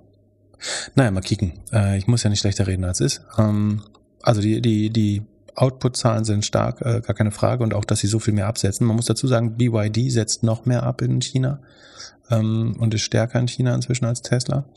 Weil, vor allen Dingen auch, weil sie günstiger sind. Aber die Frage ist jetzt wirklich, was, was war der Durchschnittspreis pro Auto? Dass die Marge sinkt, ist schon inkludiert, das, das wissen alle, aber wie gesagt, Topline-Absatz war erstmal gut. Mal gucken, ob äh, vor allen Dingen auch, ob jetzt doch äh, Marketingausgaben nochmal gestiegen sind. Also man hat ja angekündigt, dass man eventuell ein bisschen Marketing machen würde. Muss man gucken, aber es waren zweifelsohne äh, gute Tesla-Zahlen. Würde ich sagen, bin gespannt auf die Margenentwicklung und ob es die Frage ist, wird es jemals wieder einen Weg zurückgeben? Also der, der EV-Markt, Electric Vehicles-Markt wird ja nur kompetitiver. Ähm, warum sollten wir glauben, dass die Margen wieder steigen? Es sei denn, dass Roboter die Auto, also noch mehr Roboter, ist ja schon sehr roboter-heavy, die Produktion. Aber wie sollst du auf eine höhere Gross Margin kommen? So, das, das Ladegeschäft ist, glaube ich, super spannend. Äh, ähm, ob das groß genug ist, bin ich mir nicht ganz sicher. Aber es ist ein super spannendes Geschäft, zweifelsohne. Ähm, es gibt so ein paar adjacent andere Businesses, irgendwie Insurance und was weiß ich, was du machen kannst. Die sind definitiv nicht groß genug, glaube ich. Von daher können die Margen eigentlich erst wieder anziehen, wenn du entweder wirklich Robotaxis mal hinbekämst, ähm, was ja nicht absehbar ist im Moment, oder die EV-Quote nochmal deutlich steigt und dann wird das Ladenetz natürlich immer spannender. Aber äh, die sagen, dass die, die, die globale Flotte an elektrischen Autos steigt ja leider eben doch nur relativ äh, langsam. Und so, selbst wenn du an das Ladennetz glaubst, ist es sicherlich eine spannende Fantasie, aber eine, die sich eben erst nach und nach materialisiert. Das ist trotzdem gut, aber es ist jetzt kein, es führt nicht dazu, dass sie nächstes Jahr fünf Prozent mehr Rohmarge haben. Das heißt, die Margensituation wird eigentlich kompliziert bleiben. So, dann hätten wir das auch. Und äh, apropos, apropos, wo wir gerade bei, ähm, wir haben letztes Mal über Subventionen gesprochen. Ähm, worüber wir nicht gesprochen haben, äh, bei der Gelegenheit hätte man super über das Heizungsgesetz sprechen können. Äh, da wird ja jetzt klarer, dass es bis zu 70 Prozent Förderung für die äh, Wärmepumpen äh, geben kann. Also ich habe ja schon gesagt, dass ein, ein Großteil der Subventionen für erneuerbare Energie äh, sein wird und oder schon äh, in den letzten Jahren war. Und äh, jetzt wird es wahrscheinlich weitere Subventionen geben für, für Leute, die sich Wärmepumpen einbauen lassen. Ähm, insbesondere wenn man, und das betrifft zum Beispiel viele Rentner, ich glaube, wenn man unter 40 oder unter 50.000 im Jahr ähm, verdient. Das ist für Rentner, glaube ich, äh, wichtig, die es ansonsten nicht leisten können. Wenn man es besonders schnell macht, kriegt man eine extra Prämie. So kann man insgesamt bis zu 70 Prozent bekommen. Ich glaube, Sockelprämie ist 30. Und dann kannst du noch zweimal äh, sagen, für Schnelligkeit und für ähm, Bedürftigkeit einen weiteren Bonus bekommen. Ähm, das nur als die, äh, als kleine Message an die, die äh, und es gibt sowohl meinen Bekannten als sogar Familienkreis, äh, da einige Leute, mir noch erzählt haben, wie stolz, dass sie noch eine, dass sie noch schnell eine Gasheizung äh, ergattern haben, bevor die Grünen die verbieten äh, und sich zu überteuerten äh, Torschlusspanikpreisen noch eine Gasheizung haben einbauen lassen für die nächsten 20 Jahre. Die hätten auch eine 70 Prozent geförderte Wärmepumpe stattdessen haben können. Ähm, war vielleicht dann nicht, nicht ganz so ein großer Win-Win-Win, äh, wenn man das gemacht hat. Aber mal sehen, ich glaube, noch ist es ja nicht ganz beschlossen. Aber ja. Lass uns Hörerfragen mit reinnehmen. Zwei Stück, anonym. Ich bin langjähriger Mitarbeiter eines kleinen inhabergeführten Unternehmens, das einen Umsatz im mittleren siebenstelligen Bereich macht. Jetzt habe ich erfahren, dass ich als Gesellschafter am Unternehmen beteiligt werden soll. Gehalt bleibt unangetastet, Anteile sind also zusätzlich. Das freut mich natürlich riesig, aber ich habe gar keine Ahnung, was das jetzt für mich bedeutet. Vier Fragen. Erstens, was würde ein Einstieg eines Investors in Zukunft für mich bedeuten? Das heißt, wenn in Zukunft jemand die Firma, also entweder Anteile kauft oder die Firma übernimmt? Genau. Also wenn jemand die Firma übernimmt, äh, dann könnte er sehr, würde er höchstwahrscheinlich seine Anteile verkaufen können dafür. Das heißt, sein, seine Anteile werden wieder liquide und er kriegt Cash dafür, wenn jemand die Firma kauft, inklusive seiner Anteile. Wenn jemand investiert, bekommen seine Anteile einen höheren Marktpreis. Also er hat Paper Gains, Papiergewinne, er ist Buchgewinne. Ähm, das heißt, also er bekommt jetzt ähm, ich würde mich auf jeden Fall, also entweder den Arbeitgeber fragen, was das genau heißt, oder vom den Steuerberater nochmal fragen, ähm, weil ja, das ist immer die Gefahr, dass man irgendwie eine blöde Schenkung, Schenkung bekommt oder wenn das Gehaltscharakter hat, äh, dass man das eventuell versteuern muss. Das heißt, entweder würde ich mich versichern, dass der Arbeitgeber die nötige Arbeit gemacht hat oder selber einen Steuerberater fragen. Aber, weil du kannst nicht einfach so Anteile schenken. Äh, du kannst über ein ESOP-Programm oder so nach und nach machen, aber ähm, so, die, da kennen wir die Probleme ja, die damit äh, zusammenhängen. Ähm, aber ja, wenn dann ein jemand, ein Investor einsteigt, seine Anteile aber nicht kauft, dann ist es zumindest so, dass die Anteile auf dem Papier mehr wert sind. Äh, logisch. Also vorausgesetzt, der Investor zahlt einen höheren Preis als die Firma, als wie die Firma jetzt bewertet ist. Also er verwässert doch eigentlich. Er, er verwässert, aber die Anteile sind doch trotzdem mehr wert. Es sei denn, der, sagen die, der Investor investiert zu einem niedrigeren Preis als äh, die Firma jetzt wert ist. Genau. Aber verwässern, genau, verwässert, äh, man würde verwässern. Also man kann im Unternehmensregister an, äh, nachschauen, wie viele Anteile es gibt von der Firma. Äh, wenn es eine GmbH ist, wo es noch niemals eine Kapitalerhöhung gibt, sind das in der Regel 25.000. Jetzt würde er vielleicht 50 neue bekommen oder so. Und wenn dann ein Investor nochmal einsteigt, dann kauft der vielleicht nochmal 5000 neue. Und dann wäre man eben um 16 Prozent oder 17 Prozent verwässert, ne? weil es äh, auf einmal gibt es 30.000 statt 25.000 Aktien. Das heißt, 5000 neue entspricht dann einer Verwässerung von nicht einem Fünftel, sondern ein Sechstel, also 16,7 Prozent. Ähm, das heißt, man hat dann relativ gesehen weniger an der Firma, aber da der Investor ja Geld reingibt und vielleicht sogar einen höheren Preis zahlt, kann der Anteil trotzdem mehr wert sein. Ist es überhaupt üblich, dass ein Investor reinkommt und eine andere Bewertung zahlt, also für die Firma, als für die Leute, die er vielleicht im Secondary rauskauft? Also stell dir vor, die Firma macht 7 Millionen Umsatz. So, da geht jetzt ein Investor rein, sagt, das Ding ist irgendwie 100 Millionen wert. Er sagt aber zu dem Mitarbeiter, der beteiligt ist, dich kaufen wir raus auf einer 50 Millionen Bewertung, weil für dich ist das ja auch schon viel Kohle. Und dann haben wir mehr Geld für die Firma. Das wäre sehr untypisch. Also wüsste nicht, wie man das äh, Also du hast Vertragsfreiheit, du kannst äh, alles machen, aber äh, ich wüsste nicht, wie man das verargumentieren sollte, dass äh, er weniger bekommt als die äh, ursprünglichen Gesellschafter. Naja, er, er könnte ja argumentieren, das ganze Geld geht in die Firma. Können Sie sagen, wir wollen so viel wie möglich Geld in die Firma und zum Beispiel den Geschäftsführer draußen haben. Ja, aber dann würde ich meinen Anteil einfach nicht verkaufen. Und wenn er verkaufen muss, weil er die Kohle braucht? Ja, davon ausgehen kannst du jeden Preis machen. Also irgendwann sittenwidrig. Wenn du sagst, unter Ausnutzung von, von einer Notlage, da darfst du es nicht, dann ist es sittenwidrig. Aber ich würde sagen, in aller Regel bekommen alle Investoren, den, äh, alle Parteien den gleichen Preis. Es sei denn, man hat vorher schon andere Rechte. Das, du kannst also Vorzugsaktien oder ähm, Preferred Shares oder sowas strukturieren. Dann gibt's halt eine Liquidationspräferenz. Dann kann man sagen, es wären erstmal die letzten Investoren vergütet oder erstmal die normalen Shares und dann die ESOPs oder so. Aber normalerweise bekommen alle das Gleiche wenn es die gleiche Share-Klasse ist. Und bei der normalen GmbH wäre das erstmal so. Also du kannst, also es ist unwahrscheinlich. Es kann sein, dass wenn Founders ein Secondaries macht, dass man ihnen einen kleinen Abschlag, aber selbst das fände ich komisch.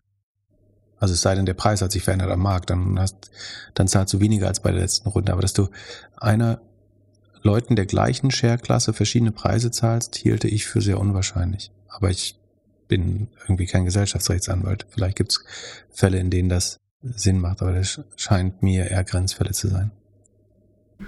Frage 2. Ähm, zählen die Anteile als Privatvermögen? Äh, ich weiß jetzt nicht, welche Implikation damit verbunden ist, aber ja, natürlich ist das dein Vermögen. Man kann darüber, man kann überlegen, ob wenn das jetzt zum Beispiel ESOPs, also Mitarbeiteroptionen sind und nicht echte Anteile, ob die dann schon also dann sind sie ja so schwebend etwas wert oder nichts wert, je nachdem, ob danach äh, jemand investiert und den Preis hochtreibt oder ob es eine Exit-Bewertung irgendwann mal gibt. Aber prinzipiell ist das, ist das Teil deines Vermögens. Äh, ich weiß, also das ist relativ klar. Die Frage ist, warum fragt er das? Das weiß ich halt nicht. Ähm, kannst du darauf jetzt äh, einen Kredit aufnehmen als, kannst du als Sicherheit für einen Kredit hinterlegen? Wahrscheinlich nicht bei den meisten Firmen. Aber es zählt als Vermögen und Vermögenszuwachs auch. Also keine Rechtsauskunft, ne? Also wir machen keine Rechtsberatung. Ähm, ich gebe jetzt nur wieder, wie ich das äh, verstehe, äh, sozusagen meine Laiensicht.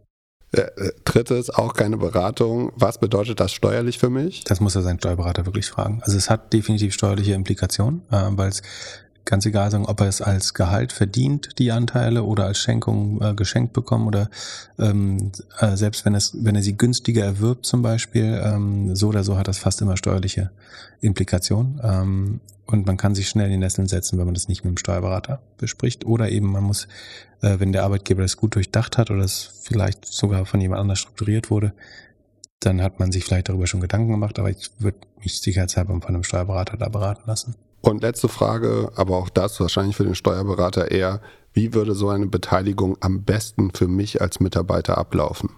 Sollte man am besten auch den Steuerberater fragen, was äh, das, das, was aus seiner Sicht das beste Konstrukt ist. Das muss nicht, muss nicht unbedingt das beste Konstrukt aus Sicht der Firma sein. Das einfachste wäre wahrscheinlich, dass man vergünstigt Anteile kaufen kann ähm, oder Mitarbeiteroptionen, ein Mitarbeiteroptionsprogramm auflegt, wo man dann virtuelle Shares äh, hätte. Aber auch das muss man entweder einen Gesellschaftsrechtler fragen, also sich einen Anwalt nehmen, wenn es sich lohnt, ähm, oder einen Steuerberater fragen.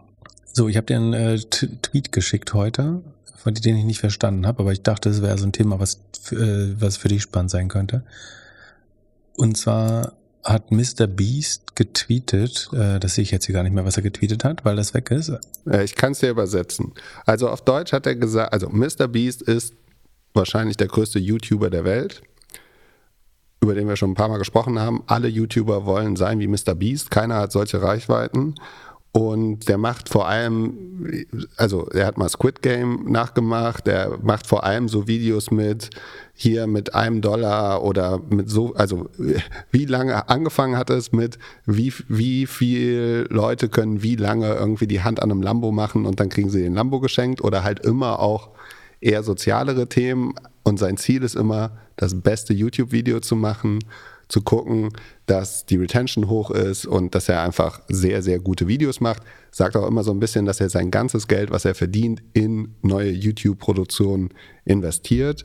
Und der hat auf Twitter geschrieben, und zwar am 1. Juli, heute wäre ein guter Tag für Jeff Bezos, eine Milliarde Dollar zum Spaß an mich zu spenden oder mir zu geben. Zwei Tage später schreibt er, dass Jeff ihm jetzt folgt. Kurze Frage. Was war genau heute, also morgen, aber für alle heute vor zwei Jahren? Am 5. Juli vor zwei Jahren. Denke an Amazon. Ah, der Rücktritt von Jeff Bezos? Genau. Jeff ist nicht mehr CEO. Und dann ist er ja so ein bisschen von dem First Day oder wie gesagt immer Day One Jeff ist ja dann ein bisschen zum Champagnerduschen Jeff in der letzten Zeit geworden.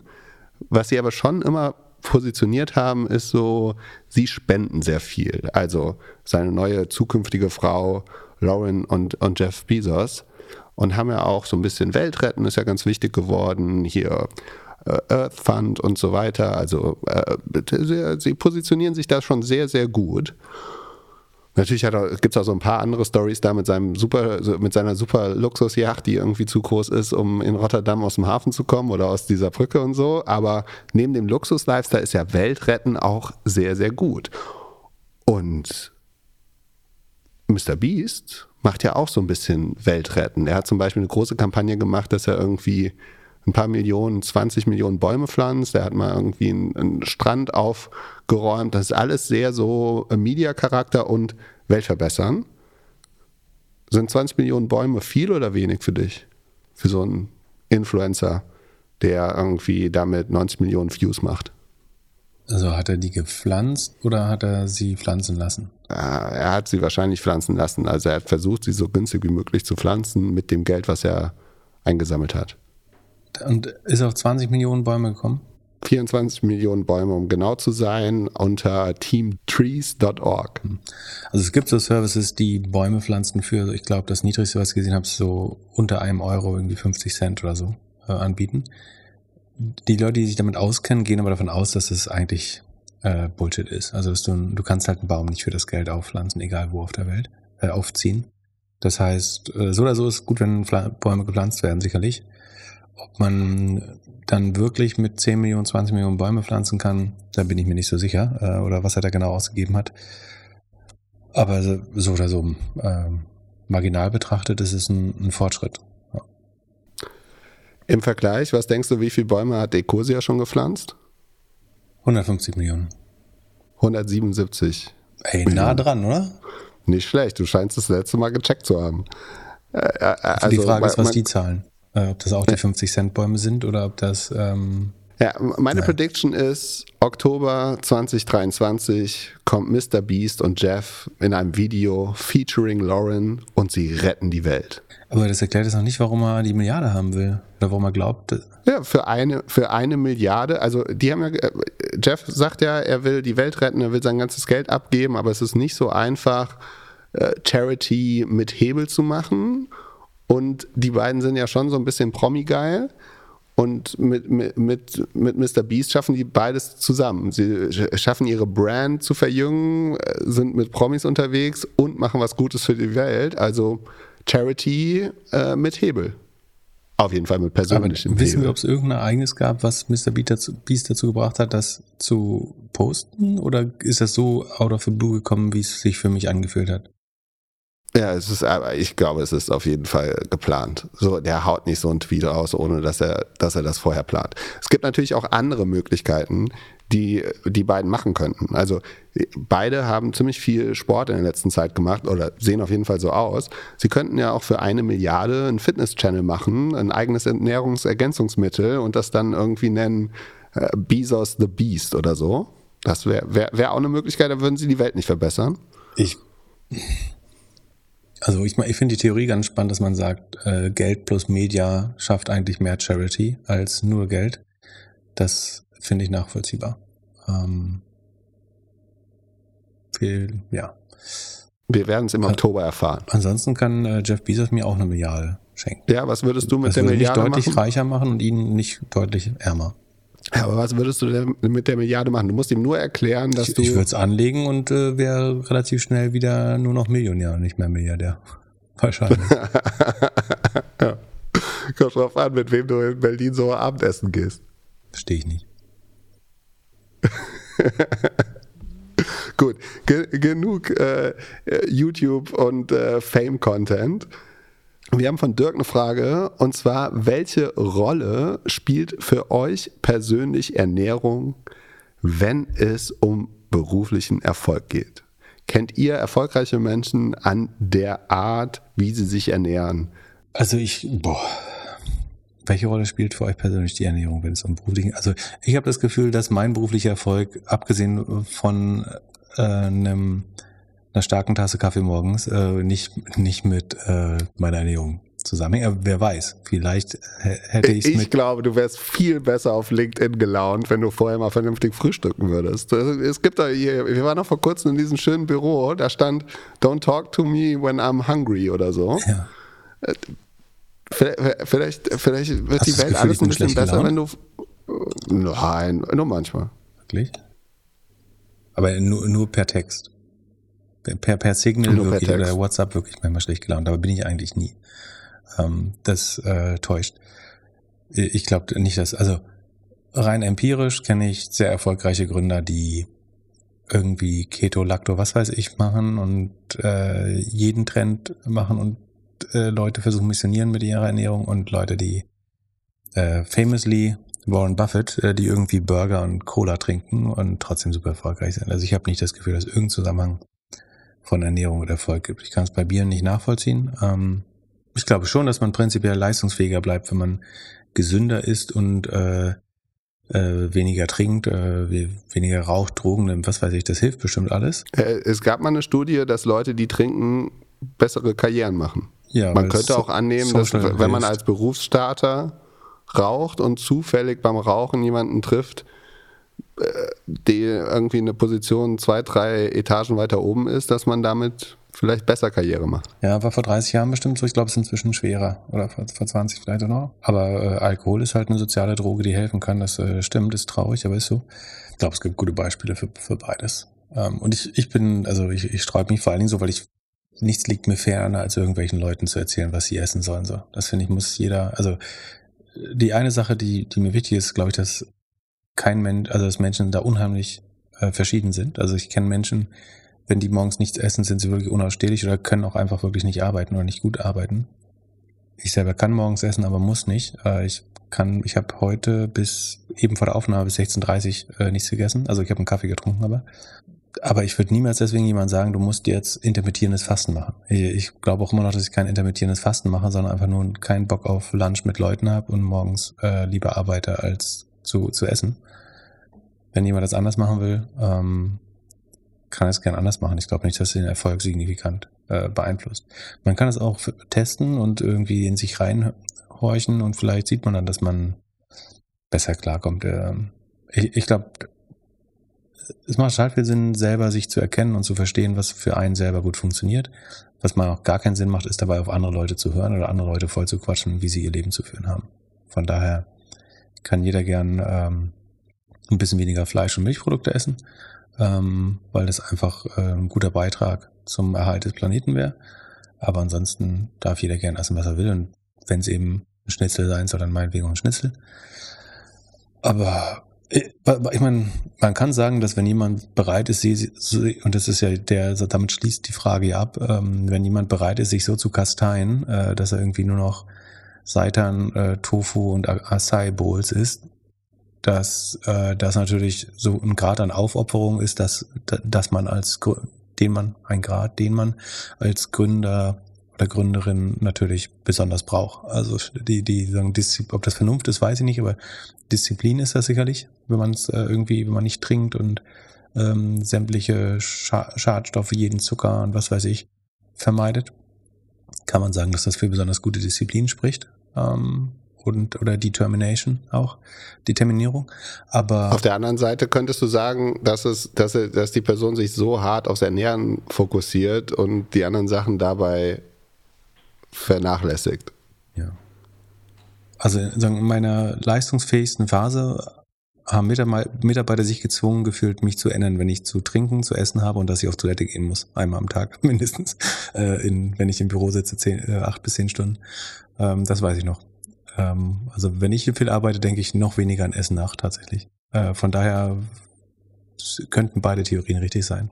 Ich glaube, das ist überschätzt. Ähm, ich glaube, gesundes Essen ist unheimlich wichtig. Also ähm, doch, ich habe eine Sache die, die würde ich raten. Ich würde so wenig wie möglich prozessiertes Essen essen, also so irgendwie Mikrowellen essen oder ähm, Fast Food, Dinge, die geliefert werden. Ich würde versuchen, möglichst viel irgendwie frische Sachen, die man oder die man selber zubereitet hat, zu essen.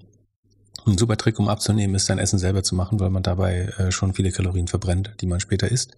Ähm, plus man weiß genau, was drin ist. Äh, in jeder Dosensoße ist deutlich mehr Zucker und Butter oder schlechtes Fett drin, äh, als würde man es selber zubereiten. Also es ist gar nicht möglich, so viel Fett und Zucker in ein Essen zu machen, wenn man selber kocht.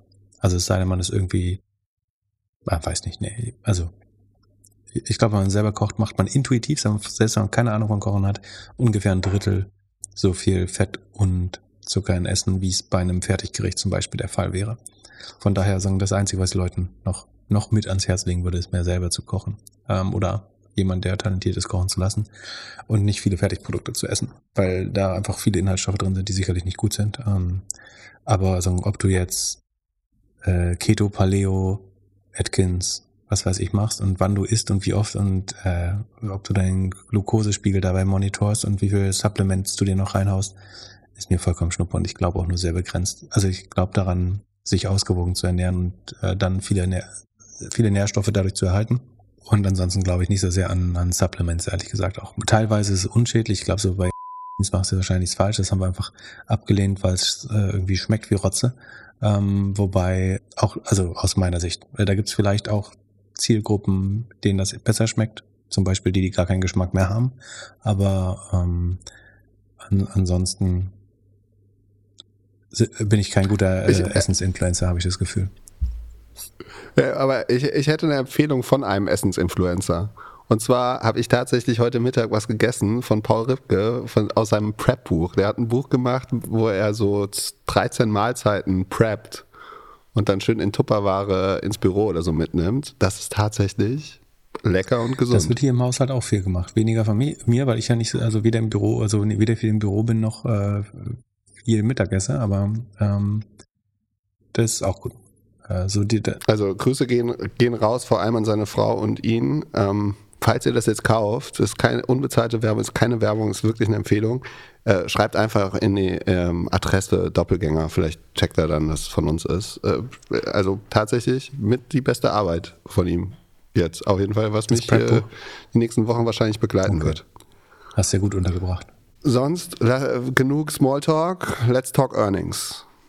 Äh, so viel passiert ja noch nicht. Die, die Earnings-Saison beginnt, äh, ich glaube, nächste Woche, oder? Mit den Banken schon. Es ist äh, 5. Juli, wenn ihr es hört. Das heißt, ich glaube, die Banken kommen in der zweiten wollen wir mal gucken? Ach, was weiß ich. Die werden schon rauskommen irgendwann. Ähm, naja, auf jeden Fall äh, sagen, was kommt, weil es ein abweichendes Geschäftsjahr hat, ist Nike. Ähm, muss man, glaube ich, nicht erklären, was die machen. Äh, Kürzel ist NKI. Hier, ist jetzt auch im Sheet. Passt eigentlich nicht so richtig, ne? Ist so wenig tech-lastig, aber wir können einfach darauf bauen, dass Nike noch zum Tech-Konzern wird. Ähm, und On ist auch drin. Von daher, ähm, why not? Und äh, Nike hat reported letzte Woche, äh, Ende Juni, glaube ich, wächst mit 5%. Das war besser als erwartet. Also Topline, der Umsatz äh, ist mit 5% gewachsen gegenüber dem Vorjahr.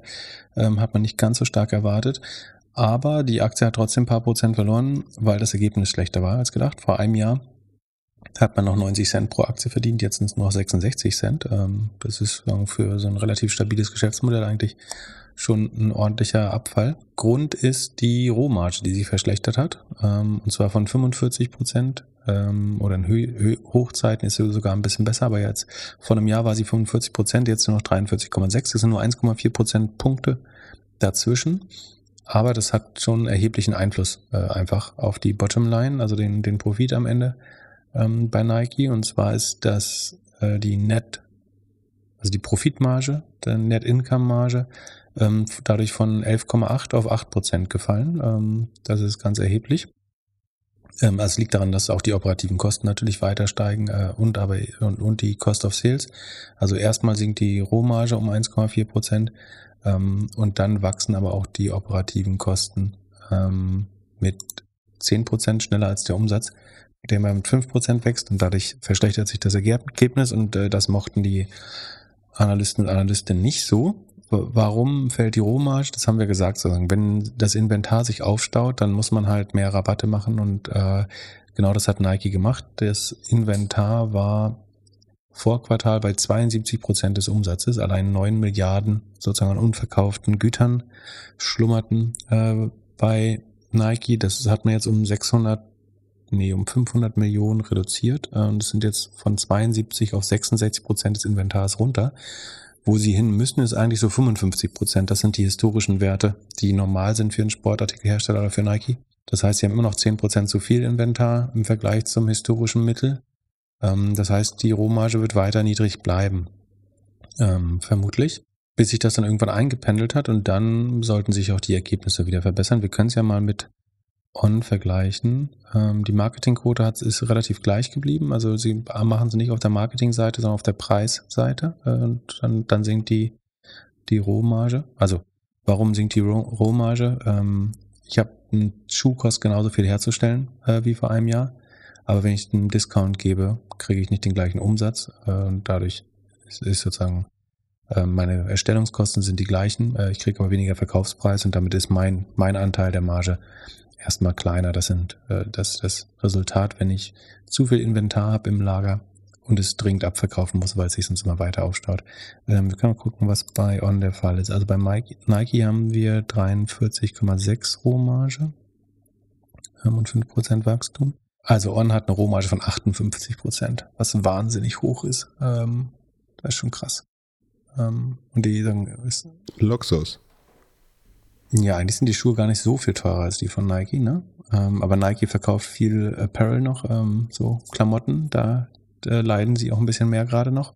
Aber ja, On wächst mit 78, was Wahnsinn ist, aber sagen, da muss man auch aufpassen. Äh, geführt hat jeder schon On-Schuhe, aber ähm, sie wachsen wahnsinnig schnell und haben eine brutale Marge von 58 und vor allen Dingen verschlechtert die sie nicht, während das Inventar, ja, das ist schon aber auch auf dem Höhepunkt. Das äh, staut sich schon äh, ein bisschen an. Bei On, ansonsten was noch spannend ist an den ähm, und äh, an den Nike-Zahlen ist, man kann so ein bisschen tiefer reingehen. Und zwar, also ähm, die Schuhe steigen um Erwachsenen, also der, der, das Umsatzwachstum von 5% kommt aus den Schuhen mit 7% und Equipment äh, 11%. Ähm, Apparel, also Klamotten, äh, sie liegen noch auf gleichem Niveau wie dem vorher, also die wachsen gar nicht, aber die Schuhe ziehen langsam an. Äh, es ist auch nur die Nike-Brand, die wächst. Converse ist noch äh, auf Null oder sogar schrumpft ganz leicht. Und hast du übrigens den äh, Film Air gesehen?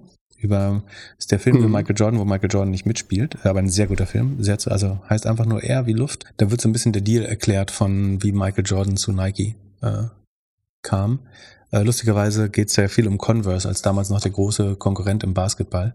Ähm, die gehören ja inzwischen zu Nike und machen im Vergleich, also Converse macht heute ähm, 600 Millionen Umsatz im Quartal, äh, während Nike das 20-fache davon macht. Ähm, Wahnsinn.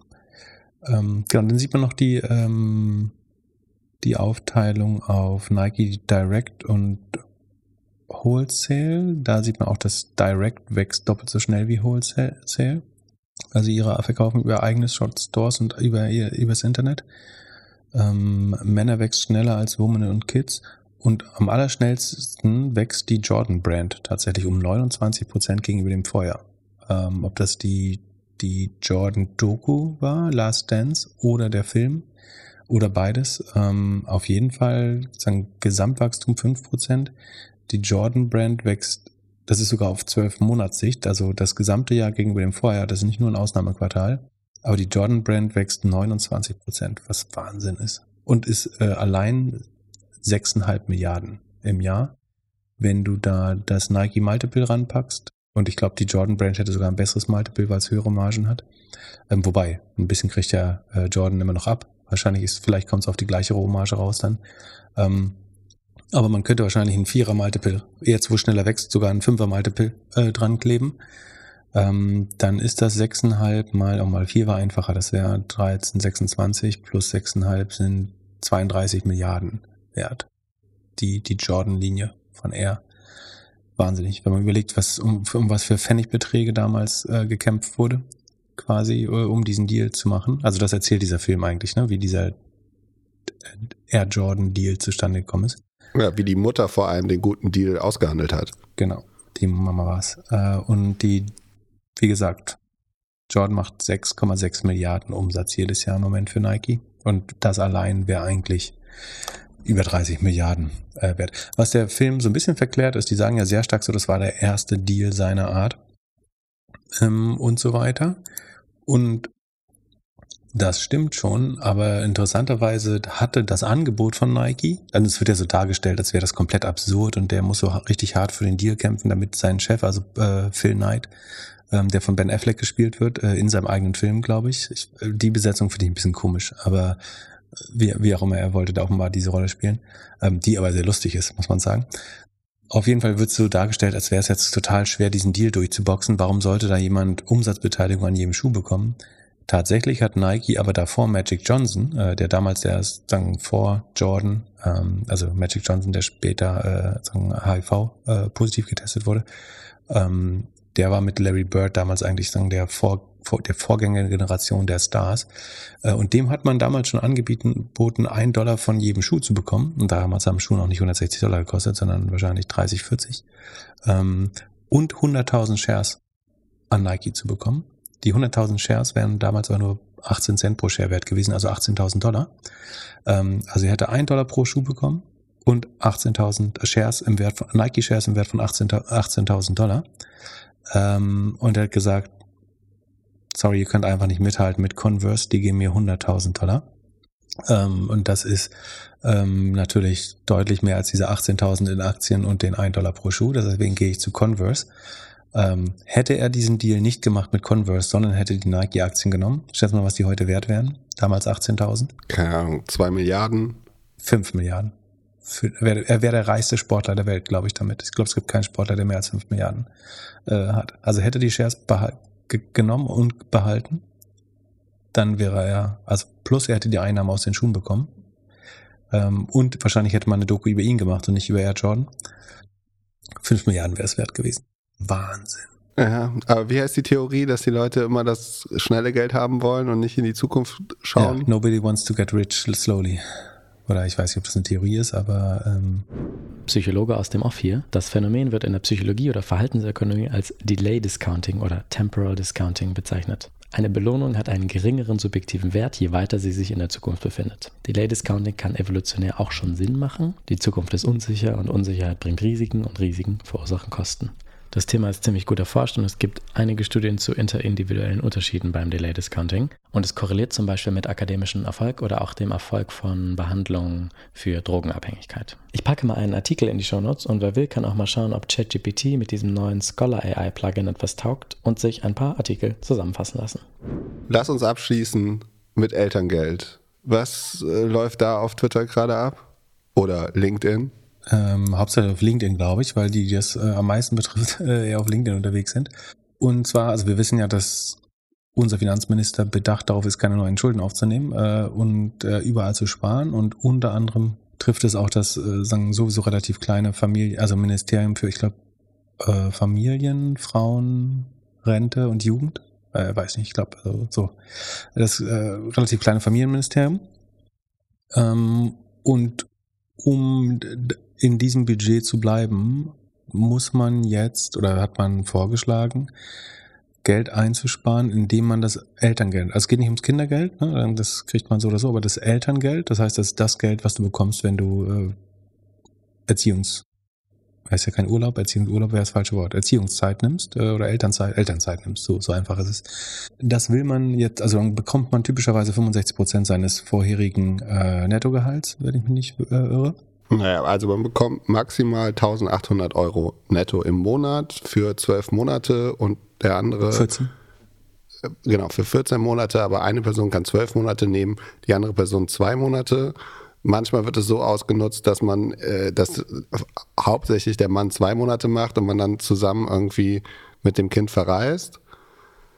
aber man verzichtet, also die, die, was jetzt runtergeschraubt worden ist, vorher hat man irgendwie ab 30, nee, vorher hat man ab 300.000 Euro Einkommensgrenze das nicht bekommen. Jetzt soll die Grenze runtergesetzt werden auf 150.000 Euro. Also, wenn man zusammen 150.000 Euro brutto verdient, würde man kein Kindergeld mehr bekommen. Man würde das weiterhin bedeutet, Kindergeld bekommen, man würde aber kein Elterngeld mehr bekommen. Elterngeld. Ah, ja, äh, Elterngeld, gar nicht so einfach.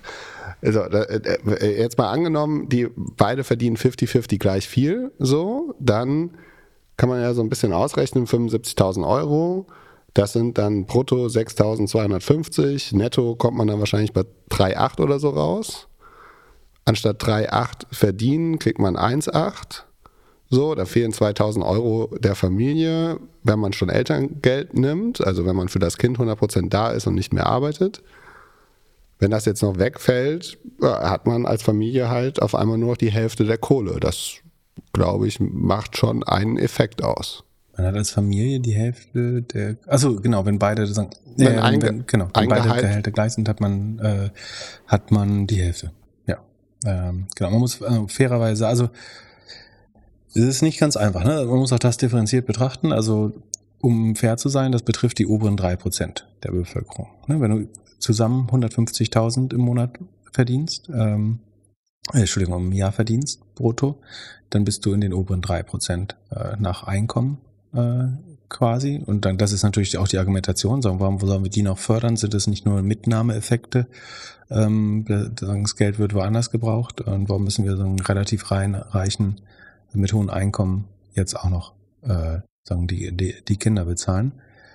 Ähm, das heißt, einerseits ist das irgendwie nachvollziehbar und irgendwo soll eben gespart werden, aber die Frage ist eben, ob warum man, also ob man das ausgerechnet dort machen muss, wo es um die, sagen, letztlich Förderung von Kindern geht.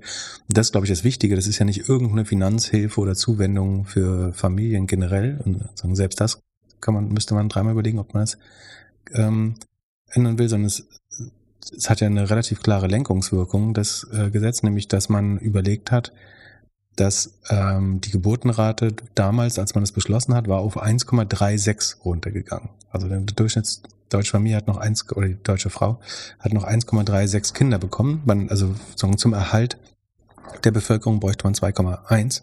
Äh, das heißt, es war weit davon entfernt. Deswegen haben wir jetzt wieder demografische Probleme. Und mit dem Gesetz, so man kann man bestimmt nicht so 1 zu, äh, 1 zu 1 anwenden, aber mit dem Gesetz ist es wieder über 1,5 rübergegangen. Äh, immerhin, unter anderem sicherlich, weil Leute sich das leisten konnten, das Kind hinterher auch ähm, zu erziehen und trotzdem Lohn zu bekommen. Ähm, das macht schon Sinn. Aber diese drei Prozent, also die, die insgesamt wird für Erziehungsgeld, äh, Entschuldigung, äh, Elterngeld ähm, 8 Milliarden etwa ausgegeben und würde man eben diese mit den höchsten Einkommen, die dann natürlich auch an die Obergrenze von 1800 rankamen, ne? also es sind zwei Drittel rund des vorherigen Gehalts, aber maximal 1800, also es ist nicht so, dass man jetzt zwei Drittel des Top-Gehalts weiter bekäme, sondern es ist schon sehr hart gedeckelt oben.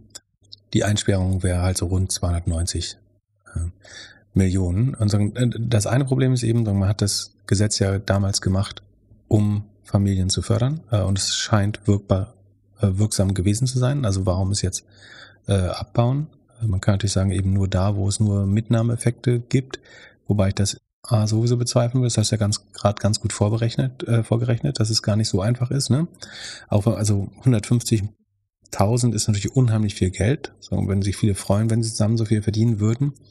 Ähm, wenn man aber einmal einen gewissen Lebensstandard gewählt hat äh, und vi- vielleicht schon äh, Kinder auch hat, ähm, in einer größeren Wohnung wohnt, dann äh, hat man auch schon relativ hohe Burnrate sozusagen als, als, als Familie. Das ist gar nicht so einfach.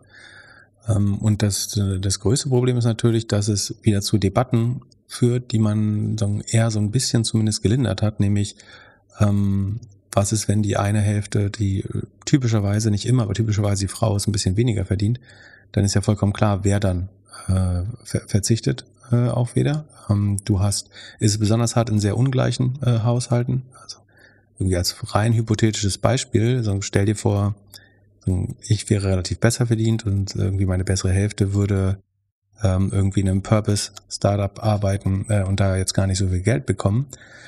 dann ähm, wäre die, die erste Debatte darum, wer jetzt seinen Job äh, aufgibt, logischerweise, und dann die Frau hätte noch schlechtere Stellung darin. Und dann hat die Frau sagen, in der Zeit überhaupt keine Chance mehr, irgendwie vorzusorgen, äh, irgendwas äh, zu machen. Und ist vor allen Dingen oft so Zuschüsse vom Mann oder wer, wer auch immer die stärker verdienende Seite ist, aber relativ gesehen ist das halt oft der Mann angesehen. Und ich würde dann sagen, ja, ich würde mal mit einer besseren Attitude vom Spielzeug zu, äh, Spielplatz zurückkommen, äh, wenn du hier auf meine Kosten lebst. Würde ich natürlich nicht machen, so, weil ich jetzt nicht dazu neige, so ein Machtverhältnis auszunutzen. Aber das ist, selbst wenn man es nicht ausnutzt, möchte man ja sowieso nicht, dass das Gegenüber in so einer Situation überhaupt ist, dass sie, äh, also ich will Leute in der Regel nicht in Abhängigkeiten äh, bringen. Ähm, die würde sich aber relativ klar entwickeln dadurch. Und wozu führt das am Ende? Also A, sondern es schwächt Frauenrechte äh, und die, die Gleichberechtigung in der Beziehung äh, vor allen Dingen. Und es treibt Menschen zurück ans Fließband oder ans Büro weil ähm, eventuell überlegst du kein Kind zu bekommen oder keine Elternzeit mehr zu nehmen, sondern gehst früher zurück zum Arbeitgeber. Da freuen sich kurzfristig sicherlich die Arbeitgeber, langfristig führt es aber eben zum Problem, weil wir weniger Kinder haben. Ähm, das mag vielleicht den Finanzminister freuen, wenn die Leute, also diese stille Reserve früher wieder arbeiten geht und nicht äh, irgendwie unnötig viel Elternzeit macht. Aber langfristig brauchen wir ja, die Kinder. auf der anderen Seite werden, ja, auf der anderen Seite werden die Leute sich krank schreiben. So, also mal ganz ehrlich, wenn die Eltern noch mehr machen müssen, um über die Runden zu kommen in der Wirtschaft, also in der aktuellen Zeit, wo alles teurer geworden ist, so, dann äh, wird nichts anderes übrig bleiben, als nach fünf Monaten wieder zu arbeiten oder sechs und sich dann ab und zu krank zu schreiben. Und die Infrastruktur gibt's ja auch nicht. Also man, zum Beispiel könnte man ja sagen, okay, Elternzeit gibt's nur noch für sechs Monate, dafür kriegen alle Kinder ab drei Monate einen Kita-Platz. Dann ist es so das französische, belgische Modell, wo die, wo, wo wieder sehr früh die Kinder abgegeben werden und, und wieder gearbeitet wird. Das ist ein anderes Problem, ne? dass irgendwie zwischen 300 und 450.000 äh, Kita-Plätze äh, fehlen. Ähm, ich glaube, es sollte trotzdem das Wahlrecht geben, äh, dass, ob man das selber machen möchte oder nicht. Aber ein, ein, guter, also wenn man diese, den Teil der Bevölkerung mobilisieren möchte, der sonst Elternzeit machen würde, dann wäre das Mindestmaß, dass man äh, Alternativen zur Verfügung stellt. Äh, absolut. Ähm, also auf jeden Fall ist das, ähm, glaube ich, keine besonders familienfreundliche Politik. So, ich kann verstehen, dass man äh, irgendwie kürzen muss, kurzen möchte, wozu Wendungen vermeintlich nicht gebraucht werden. Aber A, so haben wir ein bisschen versucht zu erklären, warum es nicht so einfach ist. Ähm, und B, glaube ich, noch mehr Ausnahmen hilft auch nicht. Ich glaube, dass wir lieber ein bisschen mehr Geld helikoptern sollten und die Ausnahmen, dass ich dann soll ich halt ein bisschen weniger abschreiben können als Superreicher oder so, dass diese die ganzen Ausnahmen, die wir machen für also jegliche Steuerausnahme dient immer oder in, in aller Regel besonders den tendenziell Reicheren. So, die haben Steuerberater, die haben Einkommen zu versteuern und äh, damit auch ähm, viele Möglichkeiten, dann wieder Steuerabzüge äh, zu machen. Und jetzt da mehr Bürokratie einzuführen und zu sagen, also meinetwegen kann auch die 300k-Hürde fallen, ehrlich gesagt. Das ist insgesamt äh, wahrscheinlich weniger als 100 Millionen, wenn man von einer äh, sozusagen üblichen Verteilung ausgeht, die da äh, wegfallen. Und die Frage ist, ob man das jedes, jeden Einzelfall da prüfen möchte oder äh, vielleicht kann man das mit Steuern sogar relativ effizient. Aber im Zweifel, glaube ich, ist ein einfaches Steuerrecht besser, nicht immer mehr Ausnahmen und äh, immer mehr Grenzen und was weiß ich. Ähm, und ja, also ich glaube, es hilft weder dem, dem Wirtschaftsstandort, beziehungsweise wenn dann nur ganz kurzfristig. Äh, und langfristig äh, wäre es viel wichtiger, dass wir die, dass wir die Kinder bekommen. Und wie gesagt, das scheint ja gewirkt zu haben, ähm, tendenziell. Und äh, ja, man sieht das, ich glaube, man sieht auch wieder, dass äh, die FDP und Linda keine äh, Frauen- und Familienpolitik machen, sondern Politik für Unternehmen und äh, SUVs. Und ja, ähm, ich hatte mich letzte Woche ein bisschen dümmlich oder sagen sehr ungeschickt dazu geäußert. Äh, da, da hatte Herr Lindner sich nämlich noch mit ähm, weiblichen Finanzexpertin und äh, Finfluencerin äh, ganz stolz äh, fotografiert und sagen, ich habe das auf die denkbar schlechteste Wahlweise ausgedrückt und deswegen den Tweet später wieder gelöscht. Aber die eigentliche Kritik war natürlich, dass ich, oder es, was heißt natürlich, es war eben nicht so offensichtlich, aber so, so hatte ich es gemeint, ähm, dass ich glaube, dass bisher Christian Lindner die diese äh, Sache nicht besonders gut äh, vertritt, dass es weder sein Ministerium noch seine Partei noch die Politik, die er macht, besonders frauenfreundlich wäre und dass ich ich persönlich mich sozusagen deswegen wahrscheinlich nicht dafür hergeben würde, mit ihm äh, zu posieren. Das ist nicht so eine Kritik an den, äh, an den äh, Frauen, die es gemacht haben, sondern einerseits an ihm, dass er es so plakativ äh, nutzt, ne, wohl wissend, dass er eine Woche später die, äh, das Elterngeld, von dem überwiegend auch Frauen profitieren, ähm, kürzt. Aber ich verstehe auch, dass äh, Frauen natürlich die Sichtbarkeit brauchen für ihre Belange und äh, deswegen viele Möglichkeiten nutzen, äh, mehr Öffentlichkeit zu bekommen. Aber es äh, zeigt, glaube ich, sehr gut, dass man aufpassen sollte, mit welchen Politikern man auch anbaddelt, weil am Ende machen die, was sie für richtig halten. So, äh, dann haben wir noch einen äh, Buchtipp, äh, den, wo wir viel Geld für bekommen. Nein, haben wir nicht. Ähm, aber die geschätzten Kollegen vom äh, Ohne Aktien wird schwer Podcast ähm, haben äh, jetzt auch ein Buch rausgebracht. Und zwar heißt das, Sekunde, ich hab's hier. Das heißt ohne Aktien wird schwer, wer hätte das gedacht? Äh, geschrieben haben es nur Leidinger und Flo Adomite, äh, wer sie nicht kennt, äh, die meisten von euch werden es äh, werden's aus dem Podcast kennen. Ähm, zwei, zwei junge und trotzdem überraschend schlaue ähm, Kollegen, die den täglichen Podcast machen und noch ein paar andere.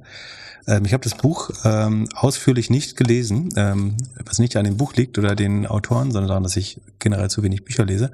Ich bin mir aber sicher, dass es ähm, sehr spannend ist für Leute, insbesondere glaube ich, wir werden ja oft gefragt, welche Bücher wir gelesen haben, wie man Aktien äh, analysieren, lesen, analysieren lernen kann und so weiter. Und ich kann dann immer keine guten Bücher empfehlen, weil ich nicht aus Büchern gelernt habe. Ähm, aber mir scheint so, wenn ich die, äh, also bis zur, bis zum, bis am, am bis, Cover würdest du nee, sagen, nee, pass auf, ich habe mir die Kapitel schon durch, also die Inhaltsangabe und äh, die, oder wie heißt das? Ja, Inhalt steht hier. Ähm, also das habe ich mir durchgelesen. Ähm, das ist alles so ein bisschen Millennial-artig geschrieben, äh, so ein bisschen bisschen so übercool äh, die Überschriften. Aber wenn ich dahinter den Content vermute, den es sagen in Aussicht stellt, dann ist das eine gute Möglichkeit wahrscheinlich zu lernen, ähm, wie man Aktien analysiert und wie man gewisse Themen angeht. Es wird alles sehr, sagen, sehr äh, tangibel an Beispielen äh, erklärt, was sicherlich auch didaktisch nicht ganz doof ist. Und wenn man möchte, kann man, äh, das, ich würde vermuten, so viel sagen, Wirbel wiederum schon gemacht wurde, ist es auf einem guten Weg in die Spiegel Bestseller äh, Liste zu, äh, ja, da anzukommen. Und wer das unterstützen möchte, ähm, kann sich das noch kaufen, kostet 20 Euro. Ähm, aber wie gesagt, das ist im Vergleich zu, äh, was man mit den Tipps da machen kann, sicherlich ein, sicherlich ein günstiges Investment. In Wissen ähm, ist es, wird kein, wo ich mir relativ sicher bin, ist, dass da kein Quatsch empfohlen wird, ähm, dass es den Autoren neben dem, äh, neben der Tagline Spiegel Bestseller Autor in dem LinkedIn-Profil äh, nicht primär um Profite geht, sondern uh, um die Vermittlung von Wissen. Und sagen, wie man an der Content-Auswahl des Podcasts merkt, äh, wird Geld gebraucht in der Abteilung. Ähm, deswegen hier der Aufruf, dieses Buch äh, zu kaufen, damit man sich wieder bessere, bessere Co-Hosts leisten kann. Ähm, ja, bei, bei mir wurde so gespart, dass sie das Porto gespart haben und das Buch vorbeigebracht haben. Ich habe es jetzt hier auch ich dachte, du musst nach Porto zahlen. nee, ich ich habe es hier auf dem Tisch liegen. Ich werde es nicht lesen können, einfach aus zeitlichen Gründen. Falls es jemand haben will, einfach auf Discord kurz schreiben, warum ausgerechnet die Person. Ich werde es nicht verschenken dürfen, weil da steht eine Widmung drin, aber ich leih es gerne aus. Habe ich auch eine Widmung? Und, äh, ich habe auch eine Widmung. Ja, siehst du?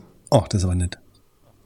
Also geschenkte Sachen darf man ja wohl nicht verschenken, aber ich würde es ausleihen und äh, vielleicht gibt es dann ein, ein Abstract oder irgendjemand kann es durch ChatGPT ballern und uns eine kurze Zusammenfassung geben. Es sind gar keine Bilder drin. Pip, Pip liest das erste äh, Mal. Vom Meister Buch. selber nicht gelernt. Äh, das, äh, das ist auch, es ist auch nicht laminiert. Ähm, aber wenn keine Bilder kann, drin sind, muss man es ja auch, wenn, wenn, wenn, keine Bilder drin sind, muss man es ja auch nicht laminieren. Ähm. Ja gut, ra raffiniert, wie Sie hier äh, an äh, unserer Vermarktungsabteilung vorbeigekommen sind. Habt einen schönen Mittwoch. Wir hören uns wieder am Samstag. Bis dann. Peace. Ciao, ciao.